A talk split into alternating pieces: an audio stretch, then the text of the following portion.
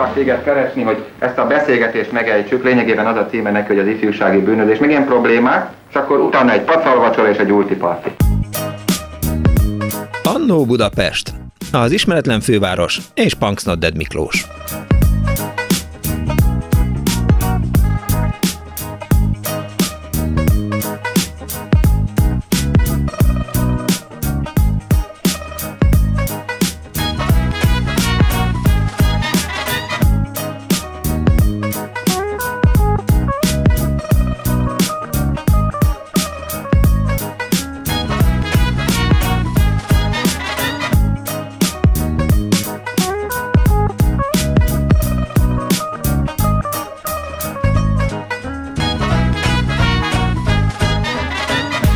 Napot kívánok, kedves hallgatók! Ez itt a Klubrádió benne. Azt hiszem, hogy a Fábián Luci szokott ilyen lendülettel beköszönni, ugye? Tehát amikor csinálja az élben a volt, akkor jó napot kívánok, és akkor így belelendül, és akkor mondja, mondja, mondja. Nem lesz el, szerintem soha olyan, mint Fábián László. A, nem, nem, nem, az, az eszembe se jutott, csak megriadtam saját magamtól, hogy, hogy miért próbálok zárója nem, hasonlítani a, a Fábián Laci műsorvezetés stílusára. Jó, akkor bejövök még egyszer. Jó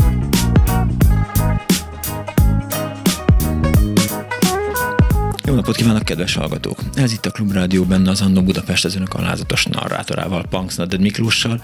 A szerkesztő Árva Brigitta, Kemény Dániel már ráncolja a homlokát, valami nem tetszik neki. Ricsovics Kinga pedig már is kapkodja fel az önök telefonjait, és Árva Brigitta szerkesztő is itt áll, valamint Kardos Huan és eh, Pálink Kardos József és Pálinkás Huan és ott van a backstage-ben, hogy a mai műsor is legalább olyan jó legyen, mint a múlt heti. Múlt héten azzal foglalkoztunk, hogy ki hogyan jutott első lakáshoz, és hát egyrészt nagyon sokan rám támadtak. Egy, hogy miért mondtam azt, hogy zavaros volt a, a lakáshelyzet, és eh, hogy én különben is előítéletes vagyok és eh, tájékozatlan.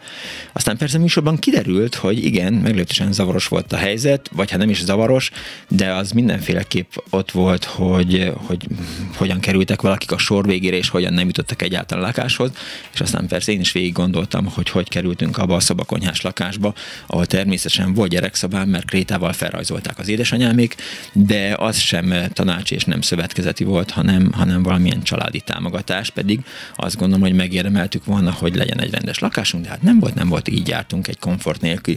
Kis kéróban sikerült felnőni a Szentes városában. Telefonszámunk 24 Azt látjuk. Mit? Azt látjuk, Azt mi lett a vége. Látjuk, hogy mi lett, még nem is mondom, hogy mi lett a vége. Ez volt az egyik. Aztán volt egy nagyon kedves hallgató, Kovács Tibor, aki azt mondta, hogy szerinte nagyon érdekes az, hogy ki hogyan jutott az első lakásához, de szerinte az is nagyon érdekes lenne, hogy ki hogyan hogyan nem jutott az első lakásához. És ebben egy nagyon komoly vita alakult ki a Klubrádió Facebook oldalán, nagyon sokan szóltak hozzá, pro és kontra, és a végén írta eh, Kovács úr Tibor, hogy, hogy nem ideológiai vitát akart ezzel, csak próbálta jelezni, hogy nem volt normális az a rendszer, ami, amiben voltunk, és voltak kiváltságosok, amelyek záró, és ezt persze hozzátette ő is, hogy minden rendszernek vannak kiváltságosai, de hogy szerinte többen voltak azok, akik így nem jutottak lakáshoz.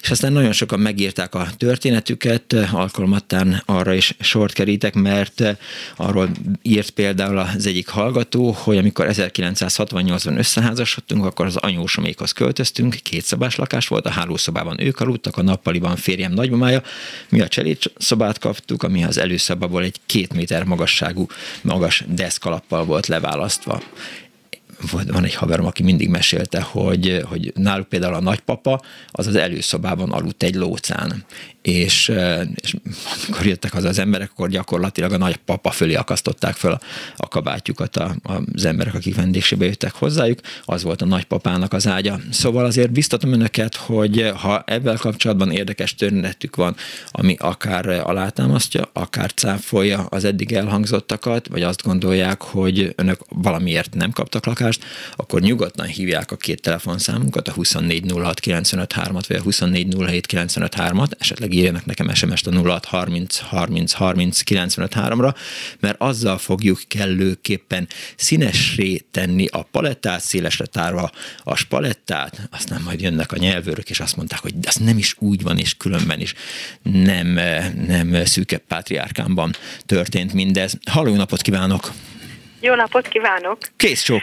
Azért jelentkeztem, mert nagyon érdekesnek találtam a műsort, és el akartam mesélni az én első lakásom esetét. Hallgatom. Ami úgy történt, hogy az 1800-as évek végén az én dédapám, aki orvos volt, építetett a körúton, amikor a körút kiépült, egy házat.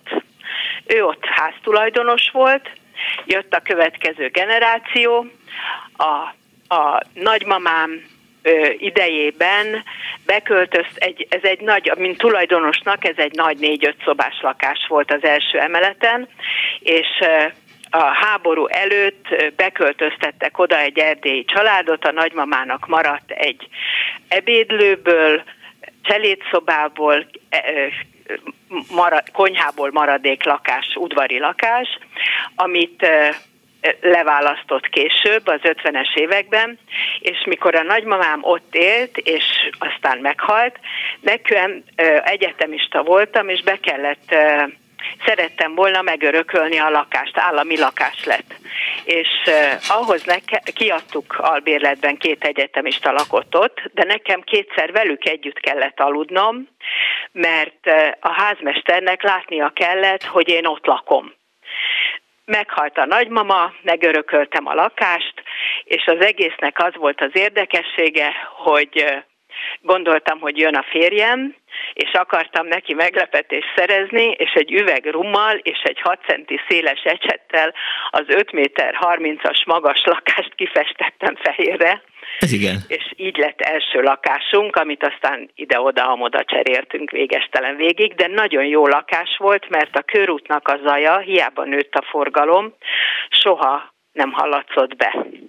És, és ez nagyon kellemesé tette. Tehát a déd nagyapa az annyira jól tudott keresni orvosként? A déd nagyapa az egy belgyógyász orvos volt, a Józsefvárosnak a szegények orvosa, így áll a sírkövén, állami temetést kapott, és ő építette a jövedelméből ezt a házat. A nagypapa az már csak, az már csak lakott benne igazán, ez igazán szép. Gondolom ez azért egy sok lakásos, több emeletes ház volt a körúton. Ez egy rendes három emeletes bérház, különböző kiadott részekkel, és ma is áll a ház, József körút 11, és amikor a 80-as években végigfestették a körútnak az elejét renoválásképpen, akkor ehhez a házhoz hozzá se kellett nyúlni, mert klinkertéglás volt a borítása. Igaz, hogy lefestették bugyi rózsaszínre, de, de az már lekopott, és maradt megint a klinkertégla, és ugyanott van.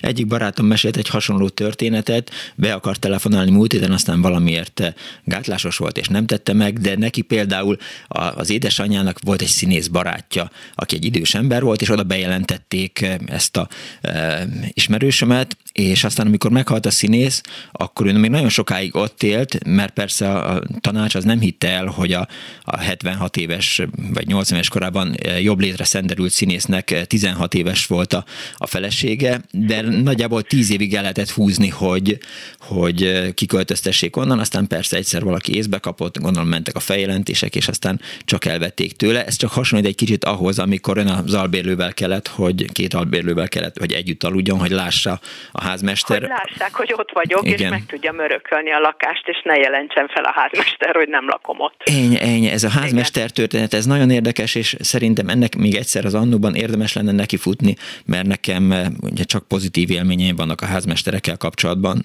ha, ha a nagyapámra gondolok, de hogy azért az más világ volt, hogy félni kellett tőlük. Lehet, hogy egyszer a házmesterek lesz a téma itt az annóban. De köszönöm szépen, hogy hívott és elmesélte. Én is köszönöm, hogy meghallgattak. Kész csokom, viszont hallásra.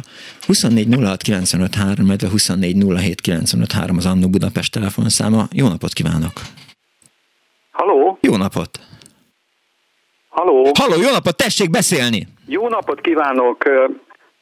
Talán még nem esett szó a többszörös cserékről. Nem. Én ilyen révén jutottam a, jutottunk a feleségünk, feleségemmel az első lakáshoz. Ez mit jelentett?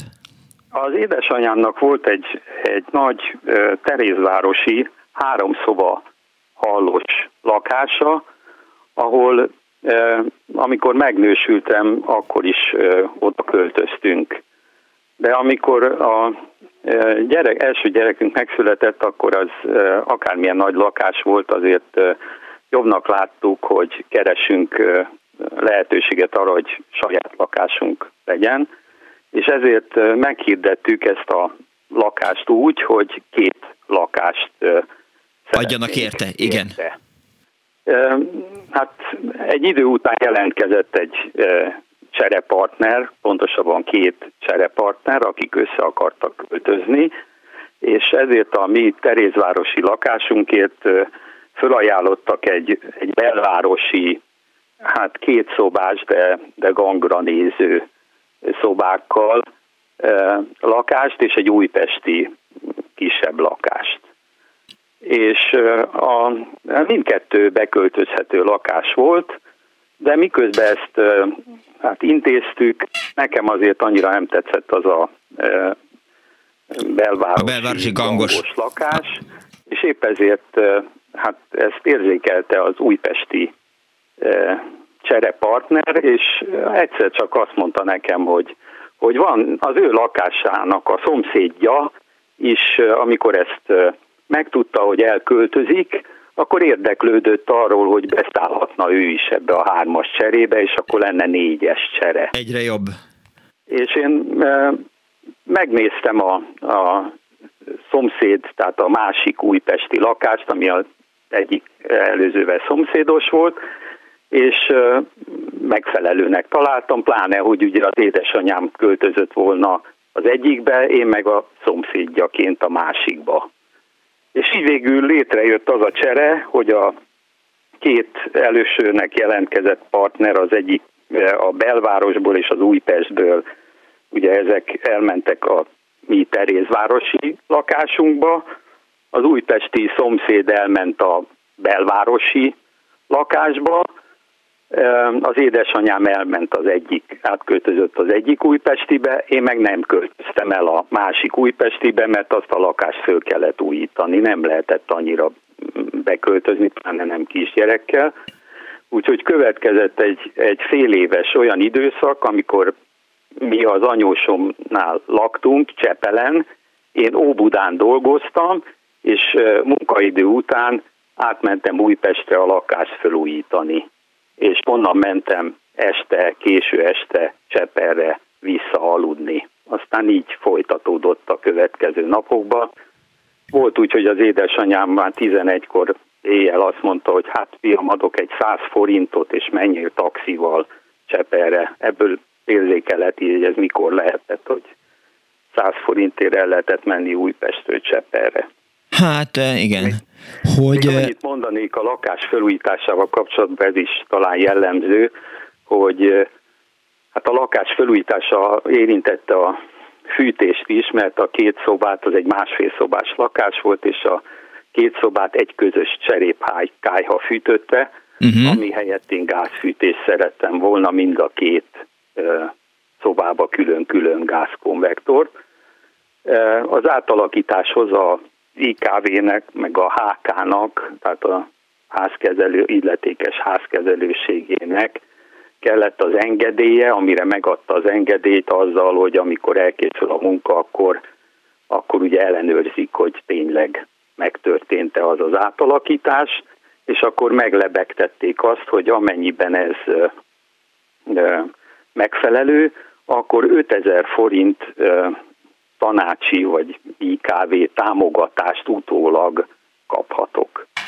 És el is készült a munka, kijött az illetékes a HK-tól, megtekintette az új fűtést, a konvektorokat, és akkor kérdeztem, hogy akkor így ez megfelelő. Azt mondja, hogy hát megfelel. Mondom, és akkor lehetséges az az 5000 forintos utólagos támogatás? Hát most tessék figyelni a kifejezésekre, mert akkor én nem figyeltem. Igen. A következőt mondta az illető, hogy lehetséges, lehetséges, összerántotta aggodalmasan szemöldökét, bár, bár nem tudom, hogy, hogy ezért én aztán mit fogok kapni. Na most ezt én úgy értettem, hogy az IKV-nál esetleg rosszalják, hogy ő támogatja ezt, de hát ő másképp értette. Igen, én is attól félek, hogy és hát én meg nem fogtam fel, és erre nem reagáltam semmit, úgyhogy nem is kaptuk meg a támogatást, az 5000 forintot. Ez mekkora duma, hogy mit kapok én ezért? Ezt azért mindenféleképp szabadalmaztatni kellene.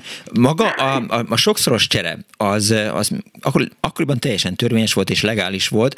Arra emlékszik, hogy hogyan hirdették meg a három szobáhallos terészkörúti lakást? Jó napot kívánok, elcserélném ezt a lakást két kisebbre, Újpest és bárhol, vagy, hát valamilyen, vagy minden érdekel? Tudom, a, a az édesanyám munkahelyén, vagy valahol, én már arra nem emlékszem, hogy ott, ott a ottani dolgozók között, vagy nem tudom, valahogy, mert, mert az egyik, aki jelentkezett, az, az ottani dolgozó volt. Ja, értem.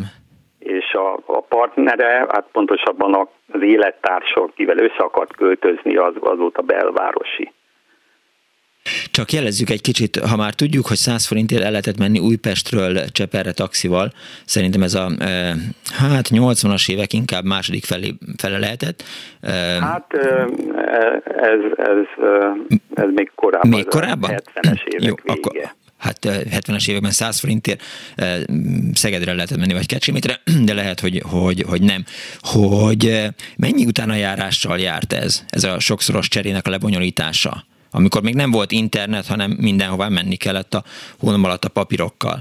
Hát igen, telefon, ugye telefonon a, a, már a, amelyiknek volt telefonja, de mivel nem volt mindegyik résztvevőnek telefonja, ezért hát elment az ember a helyszíre, a, tehát aki jelentkezett a, első cserepartner, azok megtekintették a mi lakásunkat, akkor meghívtak, hogy nézzük meg azt a másik két lakást, és akkor később jelentkezett ugye az újpesti, hogy hát nézze meg a szomszédjának a lakás, hm. lakását, aki be akar szállni, akkor azt megnéztem, és hát mondom, annak ellenére is megfelelőnek tartottam, hogy mert hát akkor is látszott, hogy föl, fel kell újítani, igen. Ment a fürdőszobai padló összefolyó, mint később kiderült, padló összefolyónál volt egy, egy hiba a vezetékben, a szennyvízvezetékben, és attól aztán a, a az alsó lakó folyt össze. Padlóburkolat alatti feltöltésbe elszivárgott a szennyvíz, és aztán a szomszédos falakba kezdett föl e, futni, és hát meg kellett várni, ugye, hogy meg a javítás után meg kellett várni, hogy kiszállnak a falak, utána lehetett festeni, tapétázni, stb. De mindenki elégedett volt a végén. Hát a végén, igen, igen. Hát most már ugye e, a az a belvárosi lakás az, az már fölértékelődött ott a mai ifjúság szemében, tehát a gyerekeim szemében, de hát én akkor hát nem találtam olyan értékesnek, hogy ne érném meg azt elcserélni Értem. két új, újpesti kis lakásért, ami egymás mellett volt. Köszönöm szépen, hogy hívott. Nagyon szívesen. Viszont hallásra. Viszont hallásra. 24 06 de 24 Halló, napot kívánok! Dániel, mondani szerettél volna valamit? Azt, hogy miközben múlt héten tartott az adást, te neked hirtelen egy második lakásod. Nem, vagy, nem. vagy de. Tehát, hogy, hogy egyetértettem a, a hallgatóval, csak hogy én is elcseréltem volna két Újpestére. Szeretem Újpestet. Jó, Most akkor, uh, akkor hajrá Újpest. Ja, várj, ezért még. Jó, nem, nem, nem, vissza az egész, bocsánat. Inkább nem menjek ki az utcára. Halló, jó napot kívánok! Halló? Tessék beszélni, ön van adásban. Én beadtam a hallgatón. Igen, én azt látom. Halló? Halló? Kész csókom, jó, jó napot kívánok! kívánok. Jó napot kívánok! Ha... Csontos Katalin vagyok, gondolom most már én vagyok vonalban. Igen, ön, Kata. Ja, köszönöm szépen. Én azért telefonáltam, hasonlóan, mint az előző hallgató, amit betelefonált, hogy csere útján tudtam budapesti lakáshoz jutni, de nálam egy kicsit más volt a helyzet, mert én vidéki lakóként nem is juthattam volna a budapesti lakáshoz, hiszen volt egy ilyen önkormányzat, vagy egy tanácsi, tanácsi rendelet, öt év. Öt év, igen, és ennek a kijátszására volt egy ilyen uh, népi uh, játék, hogy uh, megvette az ember egy vidéki lakást, és a csere útján elcserélte egy budapesti tanácsi lakásra, ami mondjuk azért nem volt olyan egyszerű, de meg lehetett oldani, és ezáltal már budapesti lakossá tudott lenni. De Tehát, hogy, értem, de hogy valóban igen? el kellett cserélni? Úgy lehetett elcserélni, hogy a, a tanácsnál be kellett nyújtani egy kérelmet a budapesti lakos és a vidéki lakos között.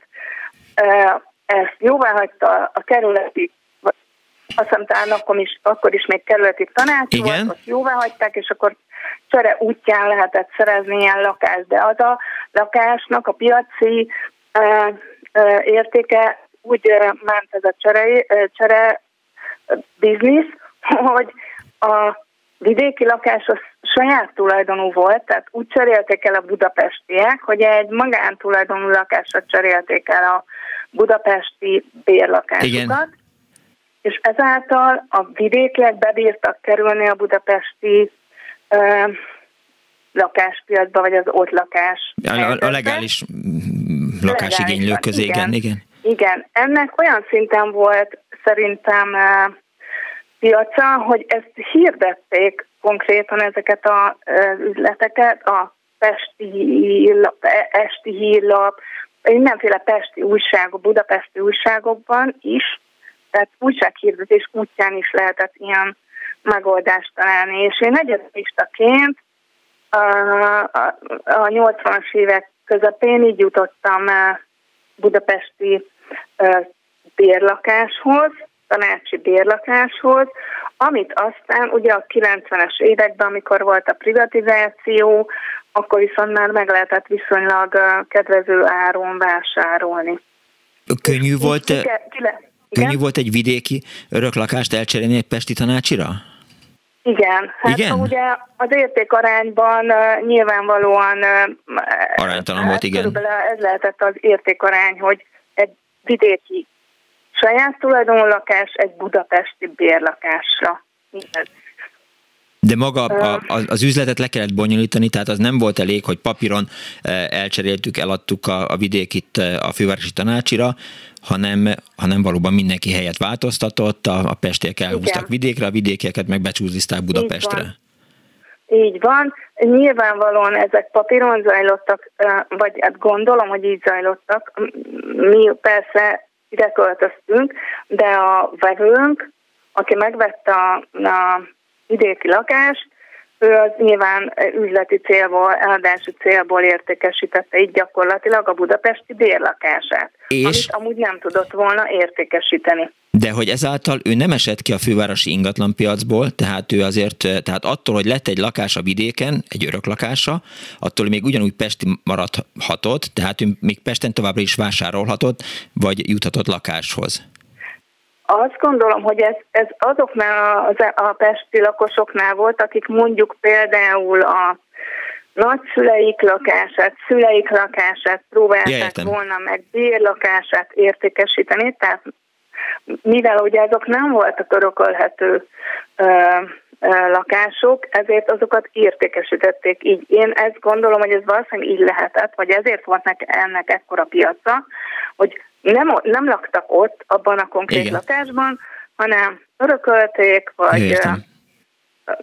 nagyszülőket, vagy, vagy meglévő bérlakásokat így tudták a mellette levő budapesti Igen. bármilyen valószínűleg bérlakásokat megtartása mellett Igen. így is tudtak pénzhez jutni. És így kellett Viszont mondjuk a gyereket beíratni. Vagy... tudtak egy budapesti lakáshoz jutni. Ez volt a win-win helyzet, nyilván mindenki jól járt és hát gondolom ezek voltak azok a lakások, ahol az ember bejelentette a nagymama vagy a nagybácsi mellé a, a saját gyerekét, vagy, vagy igen, valakit, igen, és akkor nyilván, mindenki ott nyilván, volt. aki ott, hogy bérlőtársként ott létezett, és aki így tudta értékesíteni ezt a lakást.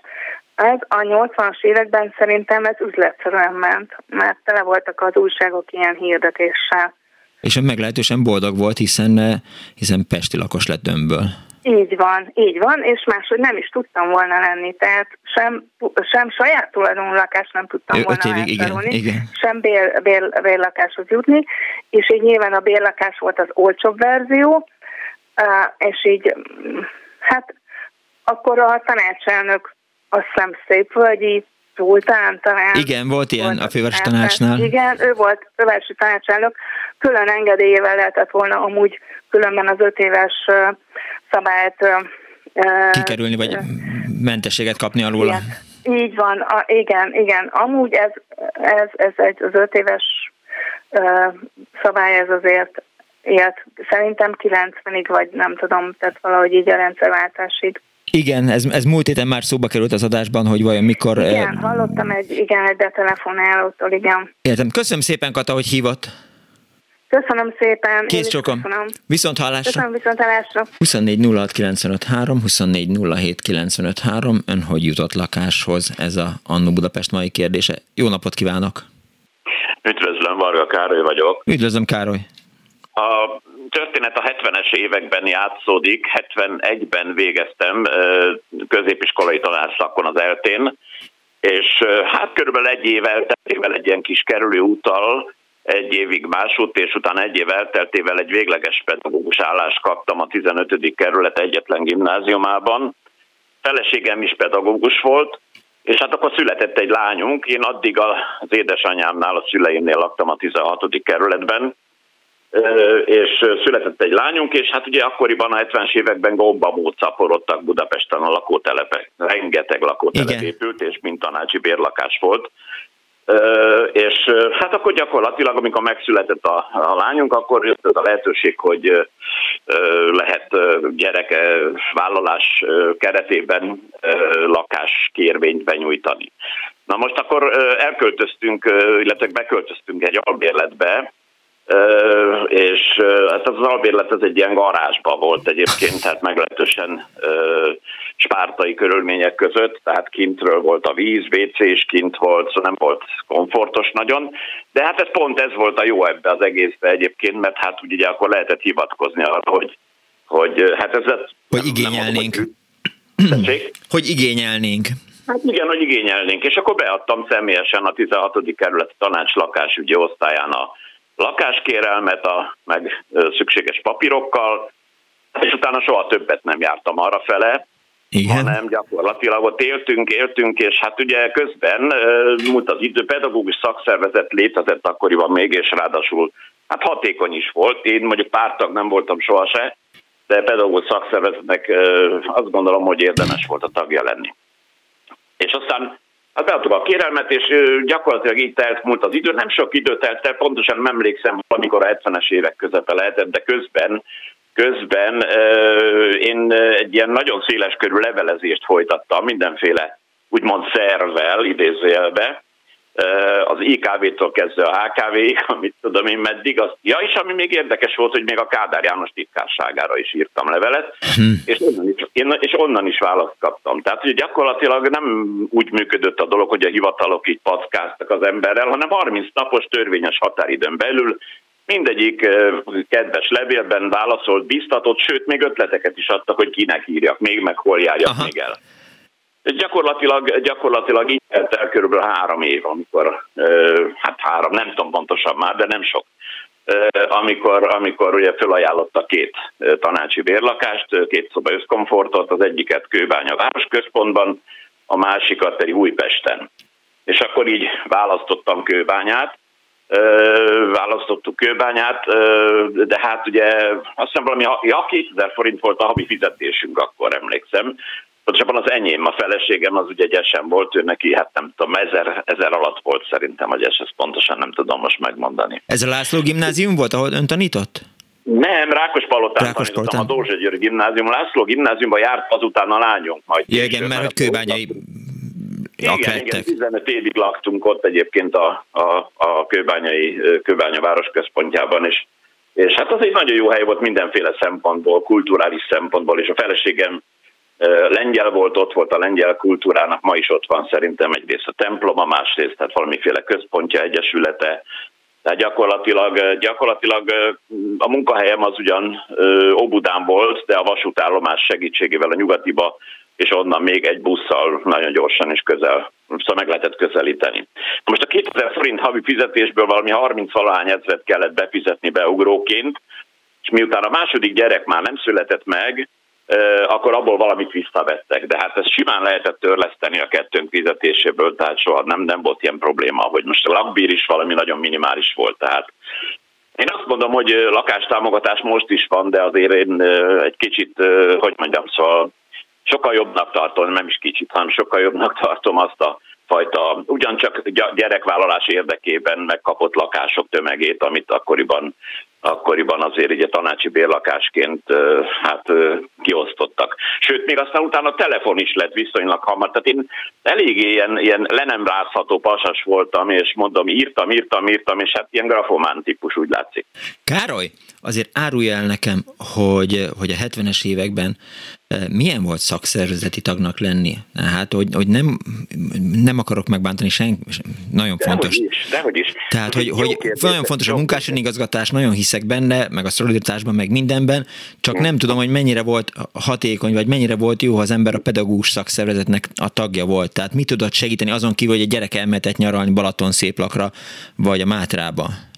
Hát, hogy mondjam, szóval ez, ez, kettős dolog volt, mert abban a gimnáziumban, a 15. kerületi gimnáziumban, ahol mondom a szakszervezet tagja voltam, 10 évig dolgoztam mindössze, és akkoriban én azt megint csak arra emlékszem vissza, hát lehet, hogy ez a megszépítő múlt, ugye mert most már 73-74. éveben vagyok, de ettől függetlenül azt mondom, hogy minden három évben szinte lehetett üdülést kapni, családi üdülést, Lilafüreden voltunk üdülni, Sopronban a lőverekbe voltunk üdülni.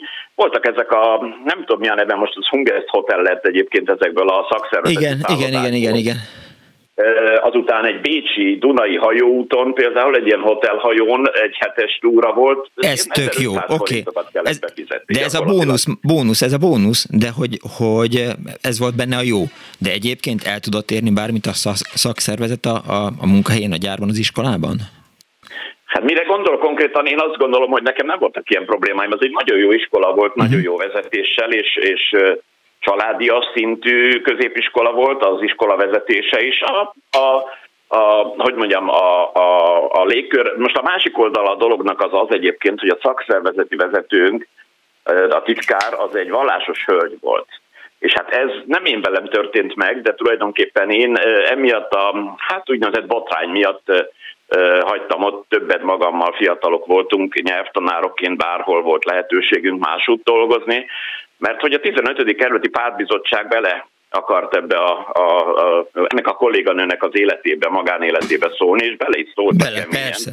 Annyira, hogy, hogy óriási botrányt, és kvázi arra akarták rávenni a testületet, hogy, hogy ítélje el a, az ő tevékenységét, ami nem egyeztethető össze ezzel a ideológiai, úgymond szerepvállalással, ami részéről egyáltalán nem volt ideológiai, hanem pontosan a, a munkakörülmények. Én szerintem azok jók voltak, Jó. mert végeredményben ennek az első tíz évnek köszönhetem, hogy életem végéig pedagógus maradtam, és megszerettem a szakmát vagy a hivatást de nem volt semmi problémám nekem, de ez a probléma, vagy illetve ez a, ez a botrány, amit ott kavartak, ez azért negatív fényt vetett a szakszervezetre, de ezt a pártbizottság Aha. csinálta igazából. Jó. Egyszer azért lesz, biztos, hogy lesz téma a szakszervezet az annóban, mert, mert azt gondolom, hogy érdekes, meg, meg egy-két új szempontot elő tudnánk halászni. Nagyon szépen köszönöm, Károly, hogy hívott. Igazán nincs mit, köszönöm, hogy meghallgatott. Viszont hallásra. Minden jót. 24 06 95 3, 24 07 95 3. Mondja, Dániel, szerettél volna bármit beszélni, vagy csak rám mosolyogtál? Hogy... Nem mosolyogható, csak úgy rend. Jó, jó, jó, jó oké. Okay. Dániel nem beszél ma. Hallgat. Nem, nem, mondj, mit szeretnéd, hogy hozzáfűzzek Nem tudom, jó történetek, stb. Milyen a második lakásról? Na, nagyon jó a második lakásom. Még semmit nem pakoltam ki, úgyhogy alig várom, hogy hazaérjek, mert... Oké, okay, elengedtelek. Halló, jó napot kívánok! Üdvözlöm, jó napot! Pészáros Jenő. Üdvözlöm, Jenő. Én két, egy siker sztorit és az előző hölgy témájával kapcsolatban szeretnék mondani valamit. Ezt a formulát, hogy családi házra cserélni Igen, amit a Kata mesélt, igen. Úgy, úgy hívták, hogy cserével vegyes adásvételi szerződés. Szép szó, szép kifejezés. Tényleg így volt. Én egy budapesti ö, családi házra cseréltem egy budapesti ö, önkormányzati lakást. De elmondanám a lakás történetemet. Hallgatom.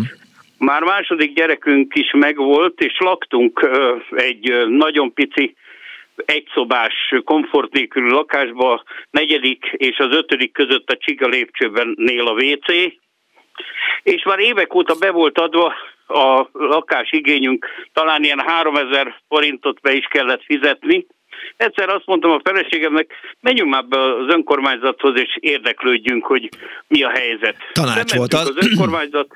Parancsol? Tanács volt az. Ö, parancs? Nem értem. Hogy tanács. Tanács, igen, ne haragudjon, igen, a tanács. És bementünk a tanácshoz, a lakásügyi osztályra, ülünk a, a, előtérben, Igen? senki rajtunk kívül, bentről őrjöngés, székcsapkodás, minden túró, majd kivonul egy család több gyerekkel, őrjöngés, kijön a hölgy, és remeg. Én meg mondom a feleségemnek, hát gyere, menjünk mi is, ez, ez, itt most a hölgynek olyan napja lehetett, hogy nem fog velünk foglalkozni. Hölgy borzasztó aranyos volt, azt mondta, hogy ne, hát azért, mert valaki nem normális, azért nem menjenek sehova, egy perc rendbe teszem magamat, meg fölbori, vagy visszarakom az íróasztalt, jöjjenek be, miről van szó. Bementünk, segítettünk neki visszapakolni a cuccait az íróasztalra, mondom, hát közel tíz éve, ha jól látom a papírokat, van beadva lakásigényünk, van két gyerekünk, szeretnénk érdeklődni, hogy van-e valami kilátás.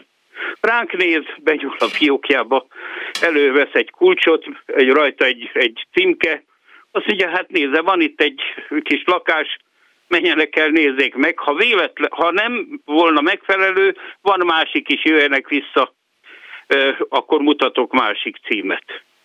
Bementünk, direkt nem mondom a kerület címét, Jó. egy akkor felújított, frissen felújított épületben, ami egy negyedik emeletes volt eredendően, ráépítettek egy ötödik emeletet, ilyen 150 négyzetméteres luxus lakás, de amit el tud képzelni, minden szuper. Na. Meg azt hittük, hogy, hogy ott rögtön helybe leülünk, de mondom, hát tudod mit, Juli, ha már, ha már ez, ez elsőnek ezt tudod, nézzük azért meg a másodikat is. És visszamentünk a tanácshoz, mondtuk a hölgynek, hogy nagyon szép, tényleg nagyon jó, de ide adná azt a másik kulcsot odaadta a hölgy a kulcsot a címmel együtt, elmentünk a, a, az épületbe, benéztünk, aztán szaladtunk vissza a tanácshoz az első lakás kulcsáért. Megkapták az első lakást? Meg, igen. Az elég hihetetlen, mert egyébként kíváncsi Egy 100, 147 négyzetméteres dupla komfortos lakás, két fürdőszoba. Na de mire fölkapták ezt meg önök? Haló? Hol van itt az igazság? Hát nem tudom. Feltehetőleg azért, mert a hölgyet kiborította az a, Rossz napja az, az volt. előző család, és ak- akkor volt ebben a kerületben egy-két botrány, hogy a kerületvezetők maguknak csináltak különböző luxus lakásokat, és biztos könnyen volt lehet, hogy éppen az egyik ilyen volt, amit úgy gondolták, hogy uh-huh. akkor gyorsan odaadják. Egy, ja igen, hát akkor a nejem már a harmadik gyerekkel is várandós volt, tehát Ja, értem. talán talán Az- még rá is tudták sütni, hogy ö, jogosultak vagyunk. Ez igen, ez ilyen, nagy, nagyjából ilyen népmesei történet, mert azért kíváncsi lettem volna. így történt. Ne, nem kétség, nincs kétségem felül, hogy így történt. Hát miért találnak ki az ember ezt a ilyet? lakást cseréltük el egy ö, családi házra, Értem. ahol ma is élünk. De 70 hogy... évesen. Aha. De hogy az, az érdekes lett volna, hogy amikor ha az élet normális medrében haladt tovább, tehát hogy elő tudott volna venni a hivatalnok nő egy, egy listát, és azt mondta volna, hogy hát kedves Jenő, maguk, eh, ha jól látom, akkor a 28. helyen állnak, önök előtt még van 27, eh, várakozó, hát ez nagyjából még 3-4 év, vagy mit mondhatott volna, vajon tudta Biztosan volna? tudott volna. Egészen biztos, hogy, hogy, ö, hogy várhattunk volna még. Bár mondom, ha jól emlékszem, már akkor tíz éve talán, hogy Bent volt, volt. volt. Ö, igényünk. Értem. Hát gratulálok. Biztos, hogy tudott volna mondani azt, hogy még várjunk pár évet. Valószínűleg az volt az óriási szerencsénk, hogy, hogy mondom, hogy kiborították, és talán, talán az is, hogy mi úgy álltunk hozzá, hogy na akkor mi megyünk, majd jövünk egy másik alkalommal. Fura ez a sors. Köszönöm szépen, hogy hívott. Jenő. Kérem, szép napot! Viszont hallásra, további szép napot. Jó egészséget! Átadom mindenkinek. Hallgató van a vonal túlsó végén. Jó napot kívánok! Jó napot kívánok, Nagy Károly vagyok Budapestről. Üdv! Az én lakásszerzési történetemnek az előzménye az az volt, körülbelül a 1960-as évek környékén, hogy a szüleim családi házat építettek, és ennek a családi háznak az építésében én tevékenyen részt vettem tinédzserként, tehát kevertem a maltert, cipeltem a téglát, húztam a vizet a kútból, stb. minden, ami ehhez hozzátartozik. Aztán ez a ház elkészült, közben jött nekem némi, néhány év, amikor felsőoktatásban vettem részt, meg katona voltam, majd a, ezt követően elkapott a gépszély, megnősültem, és hát ifjú házasként a annak a bizonyos családi háznak, amiről az előbb szó volt, az egyik szobájában kezdtem meg én a feleségem a házas élet. Ott volt rajta a keze munkája. Életem, tehát a szüleimmel együtt laktunk egy házban. Aztán egy szép napon megjött haza az én feleségem egy orvosi vizsgálatról, és örömmel közölte a hírt, hogy nekünk ikreink lesznek. Hát ez kellemes meglepetés volt, és akkor azonnal leesett a húszfilér, hogy itt valamit csinálni kell, hogy legyen hol lakni. Most az előzményekre építve nekem eszembe nem jutott soha, hogy én beállok valahova sorba lakásigényléssel, hanem ez egy olyan természetes dolog, dolog volt számomra, hogyha az ember lakni akar, akkor épít magának egy lakást. És hát az volt a kézenfekvő megoldás, hogy a szüleimet megkértem, hogy engedjék meg, hogy annak a bizonyos ház, arra bizonyos házra építsünk egy emeletet. Ez az elhatározás meg is született, tehát gyakorlatilag neki láttunk a, a második saját fővállalkozásban ép, építendő lakásnak, aminek az a előnye megvan, hogyha az ember tevőlegesen két kézzel részt tud venni a saját lakásának az építésében, akkor rengeteg munkájának az értéke az belekerül a, a, az ingatlanba, tehát nem fizetem a, a, elvégzett munkára jutó segédmunkás, Igen, hanem önök elvégzik. stb. értéket, és akkor mi ennek így neki is láttunk, és hát ennek a építkezésnek azért voltak nagyon húzós kalandjai, most csak Két sztorit szeretnék megemlíteni, hogy valami vidámság is legyen a dologban, mert okay. most már így hosszú évtizedek múlva visszaemlékezve ezen már csak mosolyogni lehet. Ugye az egyik az az volt, az a történet volt, amikor eljutottunk odáig, hogy volt annyi spórolt pénzünk, hogy meg tudtuk venni a téglát, ami úgy történt, hogy volt annak idején egy fuvarvállalat, úgy emlékszem rá, hogy Tefon hívták. Igen, Tefon. Ott kellett rendelni egy potkocsis teherautót, akkor meg volt beszélve, hogy a város melyik pontján tudunk reggel 7 órakor beszállni az autóba és menni a téglagyárba, és amikor elérkeztünk a téglagyárba, mm, bejelentettük a, az igényünket, hogy megjöttünk a tégláért, akkor ott a kemence körül békésen üldögélő manyusok közül az egyik rámutatott a kemencére, hogy ott van benne a kemencébe hordhatják ki a téglát. Hát mondom, micsoda? Hát ezt hogy, hogy gondolja? Hát azt mondja, hogy hát a, a vételárban abban nincsen a, a rakodás, meg gyakorlatilag ezt úgy lehet megoldani, hogy a kedves vevő megjön a tégláért, és akkor a kemencéből kitalicskázza a téglát, és fölrakja az autójára. Hm. Hát megkült a vér az ereimben, ugye tudtam, hogy, tudtam én, hogy arról van itt szó, hogy fizetni kell. Igen. És hát akkor úgy, ahogy kell, rendesen ott lejattoltam az embereket, akkor mint a villám elkezdték talicskával kigurcolászni a 60 fokos kemencéből a téglát, hm. megpakolták a teherautót, idáig a dolog rendben is volt.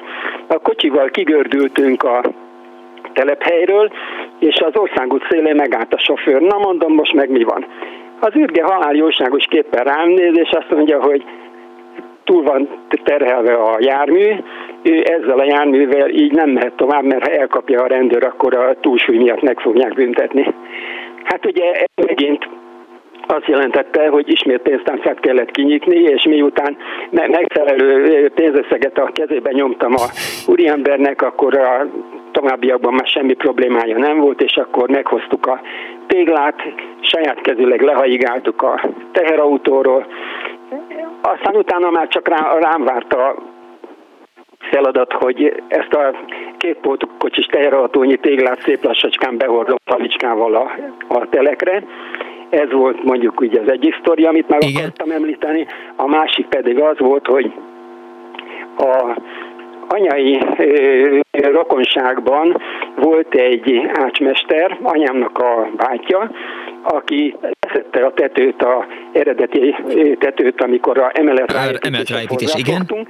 És akkor mondta nekem a Pista Mácsi, hogy amikor a fal, falat a kőműves felfalazza, akkor ugorjak fel hozzá, szóljak neki, és akkor jön visszarakja a tetőt. Na hát ez meg is történt, a kőművesek rendesen két hét alatt összerakták az emeleti falat. Én meg elindultam Mátyásföldre a kocsmába, ahol a Pista Mácsinak a törzseje volt biztos pont, ahol a Pista Mácsit meg lehetett találni, és hatalmas nagy füstgolymólyakba mentem be a hátsó asztal felé, ahol a törzshelye Alap, szokott persze. lenni, és kérdezem a haveroktól, a Pista, hol a Pista bácsi? Van? Hát azt mondja, nem tudod. Hát mondom, mit kéne tudnom? Hát a Pista bácsi nyaral a Balatonon. Hát képzeljék el, hogy a Pista Mácsi annak idején volt körülbelül olyan 60 valahány éves, és egész életében soha egyetlen alkalommal nem ment el nyaralni, de hogy milyen ménkű csapott bele, azt nem tudom, de pont akkor, amikor a mitetőnk le volt szedve, akkor a Pista Mácsi a Balatonon nyaralt, és Hát a sztorihoz hozzátartozik, hogy azonnal beborult és elkezdett esni az eső, és körülbelül egy héten keresztül szakadt az eső, a házon nem volt tető, mi odalent a földszinti lakásba azért éltük az életünket hatan, hatan két pici gyerekkel, és amennyi vödör meg lavor volt, az mind ki volt rakva a csurgóvíz, ahogy csöpögött, hogy fölfogjuk. Aztán, amikor kisütött a nap, akkor előkerült a Pista bácsi is, és vidáman két-három nap alatt összerakta a tetőt. Károly, mennyi idő alatt sikerült felrántani az emelet ráépítést a házra? Mennyi idő volt mondjuk a, a, a gondolattól, hogy megszületett, hogy, vagy beszélt a szüleivel, hogy, hogy eh, segítsenek, adják ide a, a tetőt, és a, míg beköltöztek? Ez körülbelül egy év volt, amikor az ötlet kipattanásától eljutottunk odáig, hogy hogy volt létre. Volt tető. Aztán a a falazás és a tető visszakerülése az, az nagyon gyorsan megtörtént, mert ugye e, két könyves, két segédmunkással egy e, családi ház méretű falat összerak néhány nap alatt, tehát azzal nem volt gond. Akkor a Pista bácsi visszarakta rá a tetőt, tetőt igen. akkor eljutottunk odáig, hogy akkor már emeletes volt a ház, és volt rajta megint tető. Na most ami utána jött, az eltartott még egy jó darabig, mert ez az egész ház úgy épült, hogy nekünk nem volt előre spórolt pénzünk, tőkénk, amiből amiből nagy lendülettel lehetett volna anyagot venni, meg beépíteni, hanem úgy, úgy ahogy, ahogy jutott rá. dolgozni, kaptuk a fizetésünket, meg valamennyi anyagi támogatást a szüleimtől kap, is kaptam, tehát nem kell itt valami nagy összegre gondolni, de azért onnan is jött valami, és akkor mindig, amikor kaptunk egy pénzt, akkor vettünk rajta anyagot, az anyagot szép lassan saját kezűleg beépítettük, és akkor megint sporogatunk arra, hogy a következő tételre való anyagot meg tudjuk venni. Na most én a magam részéről, bár az építőiparhoz semmi más közön nincs, csak az, hogy ezt a két lakást segítettem végigépíteni, és tevőlegesen részt vettem. Ennek ellenére én mondjuk nem riadok vissza semmiféle szerszámtól, és rengeteg saját munkát sikerült eh, megvalósítanom, tehát hogy csak néhányat mondjak, ugye most a segédmunkát azt tegyük félre, mert az teljesen természetes volt, hogy amit cipelni kellett, azt cipeltem, de hát olyan tételek, hogy, hogy belső hideg burkolat, metlahízás, csempéz, falak csempézése, villanyszerelés, tapétázás, ablakfestés, mázolás, ezt a három év átfutás alatt, ami alatt mi ezzel a építkezéssel foglalkoztunk, ezt mind szépen család, saját kezüleg munkaidő utáni szabadidőmben én, én hajtottam végre. Arra emlékszik, hogy mi volt a, a legnehezebb, vagy legnehezebben beszerez, beszerzendő, beszerezhető cucc? Mert ugye előkerült már múlt héten, hogy, hogy nem lehetett fürdőkáthoz jutni. Egy hallgató írt a kommentben, hogy, hogy, hogy a csempe is ilyen volt, tehát nem lehetett válogatni, hogy ilyen csempe, olyan csempe, itt van öt, láda, öt doboz csempe, ha ezt megveszed a tiéd, hanem akkor itt van, el fogja vinni másodperc múlva ebben a témakörben mi nem akadtunk el soha. Nem emlékszem olyanra, Értem. hogy, hogy Volt bekövetkezett volna egy olyan, olyan anyaghiány, ami, miatt hosszú várakozás lett volna. Tehát gyakorlatilag kellett futkosni utána. Volt e, itt a közelbe ez az egész sztori, ez tizedik kerületben e, Nagyice környékén zajlott le, és a Nagyicei hévmegállónál volt egy építőanyagtelep, és akkor na, kis, kis utána mászkálással azért mindig előkerült a, az, ami, ami éppen kellett. Mint Pista hát, bácsi a Balatonról, meg a kocsmából. egy perc alatt még egy másik nagyon jó sztorit elmondok. Oké. Okay hogy amikor már a, a főfalak megvoltak, és a plafongerendákat fel kellett varázsolni, akkor volt itt a közelünkben egy fuvaros, a Fülöp bácsi, aki egy két lovas lovaskocsival hurcolázta itt a, a Nagyicei évmegáll, építőanyag telepen vásárolt cuccokat itt a környező házaknak, ő volt a fuvarosa, és akkor én megkértem őt, hogy kellene nekünk, mit tudom én, most a darab szemretük mindegy 50 darab eljelő gerenda, azt hozza, hozza haza nekem a építőanyagtelepről, és akkor a Fülöp bácsi szépen meg is állt itt a kerítésünk mellett a lovaskocsival rajta egy tekintélyes mennyiségű gerenda, és annyit még meg kell említenem erről az öreg emberről, hogy idős is volt, meg sánta is. Tehát egy olyan e, eléggé lestrapált állapot emberre kell gondolni, és akkor megjött a lovaskocsijával, a gerendával, és én csak néztem ki a fejemből, mint a moziba, hogy akkor most mikor fog jönni a daru, ami leszedi a lovaskocsiról a gerendákat, aztán a Fülöp bácsi fogott két darab staflit, rátette a kocsinak a lenyitott oldalára, fogott egy pajszert, és szépen a gerenda egyik végéről a másikra szaladgálva, a pajszerkájával, ilyen 5-10 centis mozdulatokkal kipap, kipajszerolta a gerendát, és képzelje hogy egyedül leszedett a lovaskocsiról körülbelül 20 darab gerendát. Hihetetlen Fülöp bácsi. A stafli az micsoda? Aztán a még, a, hogy ez Károly. a hogy került fel a, a plafonra, hát az is egy jó történet. De ugye, mert akkor az ember megint csak arra gondol, hogy jön a daruskocsi, és akkor fölrakja a gerendát az emeleti falra. Na hát ez a mi esetünkben ez úgy volt, hogy hatan fogtunk Életben fogok vágni. Ilyen pajszerszerű akármit.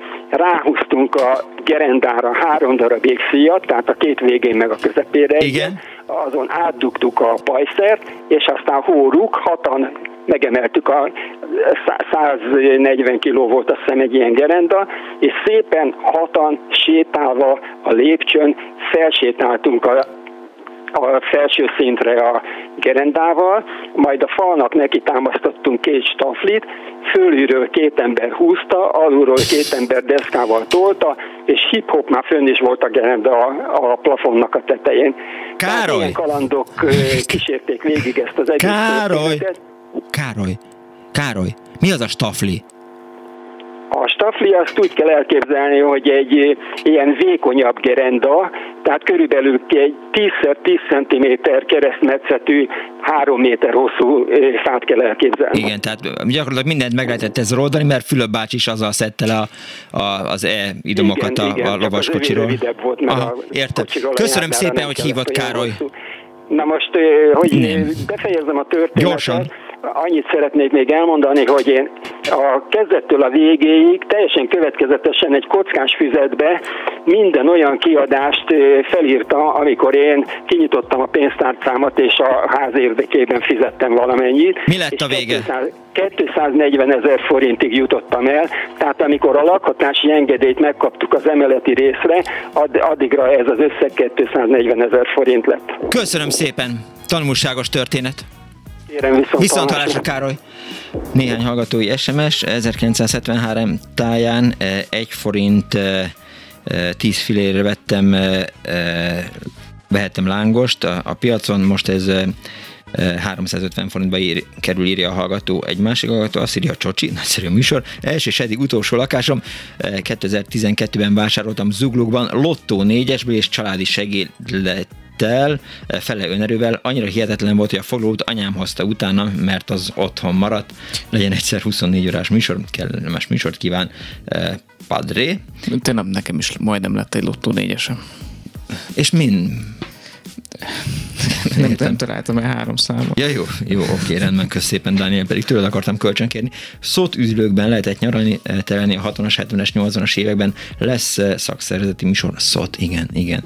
Lesz ez még itt az Annu Budapestben, és valaki meg örül a hihetetlen frissességű betelefonálóknak. Most hírek jönnek a Klubrádióban, és aztán folytatódik az Annu Budapest, amely a lakáshoz jutás nehézségéről és könnyűségéről szól, vagy nem szól.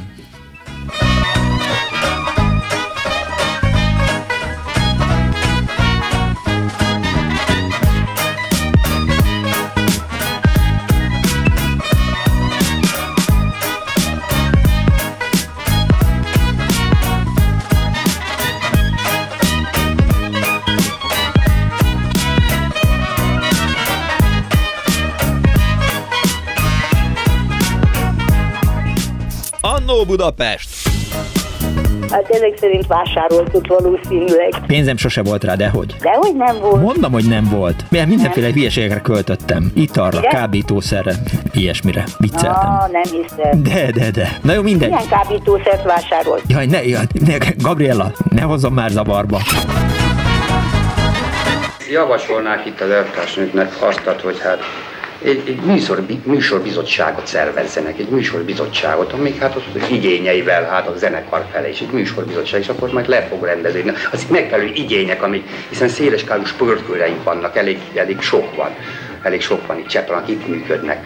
És hát ugye a kapcsolatokat felvenni velük, és hát fiatalok vannak végül is, egy csomó fiatal van sport, sportnál is. És egy műsorbizottság, aki hát az igényeket.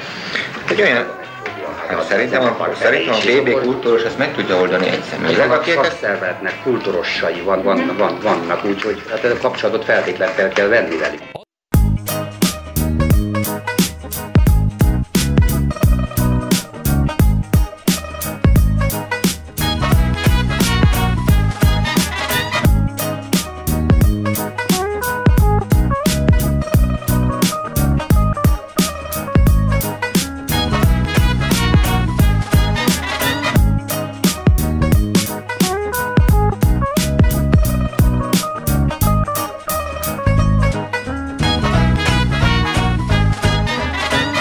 Napot kívánok a most ébredő kedves hallgatóknak! Ez a Klubrádió, benne az Annó Budapest az önök alázatos narrátorával, Punks Noded Miklóssal, a szerkesztő Árva Brigitta, a telefonnál Ricsovics Kinga, a gomboknál Kemény Dániel, és eh, a backstage-ben pedig Kardos József és Pálinkás Huan.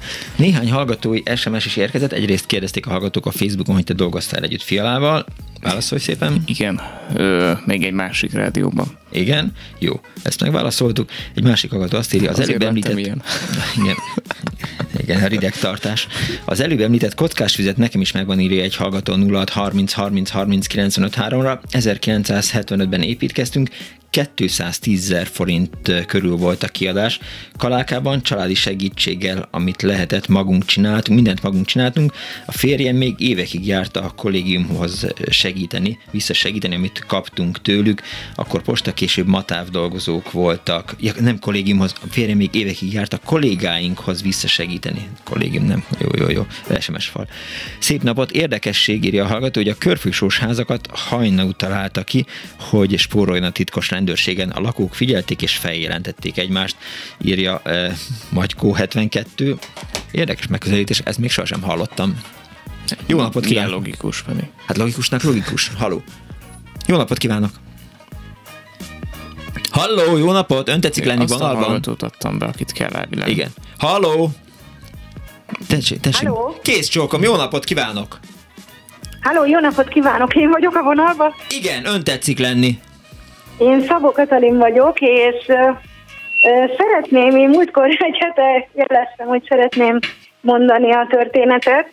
Hát az úgy volt, hogy én 1975-ben uh, édesanyám kapott egy lakást, hát ugye az volt a rendszer, hogy három címet adtak, és én voltam 14 éves, és nekem kellett kiválasztani a lakásokat kaptunk három címet.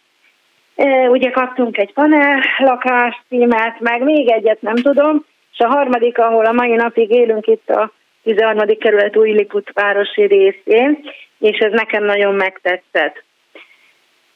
Abban az időben ugye ez volt a rendszer. Tehát nem az, az volt a rendszer, hogy egy gyerek dönti el, hogy hol lakjon a család? Igen. Tessék elképzelni, hogy engem küldött el anyukám, és én mentem el megnézni, igen. Ja, hogy a igen. család nem is ment, hanem ami majd önnek, Katinak megtetszik? Nem, nem, nem, nem, nem ment el a család, én választottam ki. Ugye volt egy panel Újpalotán, de ugye az, az a hír terjedt el, hogy a panel nagyon meleg nyáron, télen, meg mit tudom én mi, és akkor, akkor így. Én eldöntöttem, hogy ez jó, most tulajdonképpen arra már nem nagyon emlékszem, hogy anyu aztán eljötte,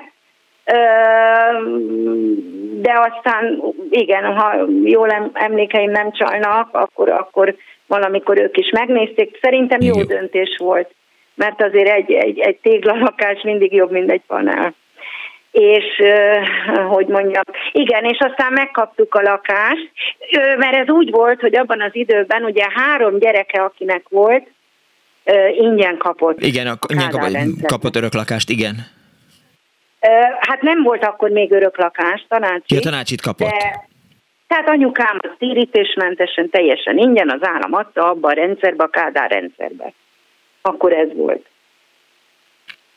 Úgyhogy ez, ez, ez, ez lenne a történet. Hát azt mondanom se kell, hogy nagyon örültünk. Mi ott laktunk a... Honnan költöztek oda? A, 1975-ben, és azt azért el kell mondanom, hogy mi ott laktunk a Árpád hídnál van most a rendőrpalota. Teve utca. És volt egy nagy bérház, egy ilyen ö, nagy ilyen tégla, nem tudom minek hívják, klinker téglás ház, és az benne volt az esti hírlapba, hogy 1975-ben annyira erősen megépítették azt a házat, hogy azt le kellett robbantani, és ez a esti hírlapnak a címoldalán szerepelt. Hát nem tudom, hogy mennyien ö, ö, olvasták a Klubrádió hallgatói. Mindenki olvasta akkor. A... Tessék? Mindenki olvasta 1972-ben az esti hírlapot. Szerintem igen, és ott volt a címlapom, de majd ha lesz egyszer időm, akkor valahonnan megszerzem ezt a cikket, hogy a Váci út 69-es számú házat le kellett robbantani, mert nem tudták volna másképp lebontani, mert ugye akkor jött ez, hogy ott építették. Hát most nagy parkoló volt először, vagy most is van, nem tudom, uh-huh. és aztán utána megépült a rendőrpalota, tehát teljesen Értem. újjáépítették azt a részt. Magyarul, ugye, Kati, Katalin, akkor igen? hát önök azért kaptak lakást, mert hogy, hogy három gyerek volt. Így van, így van. Értem. Abban az időben ez, ez így volt, hogy akinek van több három gyereke, az ingyen adta a Kádár. Hát igen, szóval én megmondom őszintén, hogy én szerettem, én nem politizálok, nem akarok, meg nem is szeretek, meg nem is de értek hozzá. Tessék? De el, de el fogja kezdeni. Hát most itt elkezdem, igen. És, és örültünk, szóval akkor, akkor mit tudom én, 50 volt, egy, stb. Na jó, hát ez, ez, ez, ez az a történet, ami, ami Ért. ugye anyukám első, illetve hát nekünk is a családnak gyönyörű szép lakásunk lett harmadik emeleten, utcai. Értem. Hát aztán sajnos ő később ugyanebben a házba elcserélte, mert nem volt lift, aztán utána lett lift, és akkor, na mindegy. Köszönöm. Aztán... Várj, mondja Kata. Igen, Hogy aztán van az én lakástörténetem, hát én is úgy jutottam hozzá, hogy igényeltem, pályázat útja, mert ugye abban az időben már más rendszer volt, és aztán így, így lett nekem is egy lakásom, hogy én megpályáztam. Mondanom se kell, hogy egy leégett lakás volt, egy szoba konyha, komfortosítottam, és köz, itt a 13. kerületben, úgyhogy én nagyon szeretek itt lakni. Most Újlipótvárosban lakunk, de én nagyon szeretem ezt a környéket. Köszönöm szépen, Kata, hogy hívott. Katalin. Én is köszönöm. Viszont hallásra. Kedves Miklós, írja a hallgató SMS-ben 06 30 30 30 95 3-ra, leszámítva 45 46 közötti vándortáborokat. Később pár évet vidéki rokonoknál és egy évet külföldön. Budapesten hét lakásban laktam, köztük már önállóan először albérletben, aztán később csere történt, ezek közül az a csúcs az volt, amelyben papíron négy, a valóságban hat lakás vett részt, írta a hallgató. Hát nyilván ezek a nagyon bonyolult és nagyon átételes lakáscserék, amit az egyik kedves hallgató is a beszélgetésünk elején, talán őt is Katalinnak hívták, mesélt itt a mai annóban. Halló, jó napot kívánok! Jó napot kívánok, Péter vagyok Dunavarságból. Üdvözlöm, Péter, hello! Klasszikus történet, hogy úgy mondjam. Minden jó avval kezdődött, hogy 1977-ben megnősültem, és először szüleinknél laktunk, utána jött a gyerek, elköltöztünk anyósomékkal egy, egy nagyobb lakásba, ott éltünk 8. kerületbe, és hát ugye szerettünk volna önálló otthont kapni, és elmentem a, a tanácshoz, hogy, hogy milyen lehetőség van, és hát ugye beadványok, stb. És ezt mondok, elmegyek személyesen. Elmentem személyesen, elővette, mondom, kérdezi a nő, hogy szükséglakás megfelele. Hát mondom, nagyon szívesen megnézek egy párat, itt az előző valamelyik telefonáló is hasonló módon jutott hozzá. Na a lényeg az, hogy hogy a nyolcadik kerületet hát elég jól ismertem, akkor taxi kisiparosként dolgoztam, és hát igen, meg ott is éltem, hát minden zugát ismertem a kerületnek. Na a lényeg az, hogy, hogy volt benne egy első kerületi cím. Hát rögtön kivettem, elmegyek megnézni, mondom a hölgynek, tessék, itt van a, a cím, menjek oda. A déli pályaudvarral szembe van egy honvédségi telep, és azon belül egy önkormány, akkor tanácsi ház.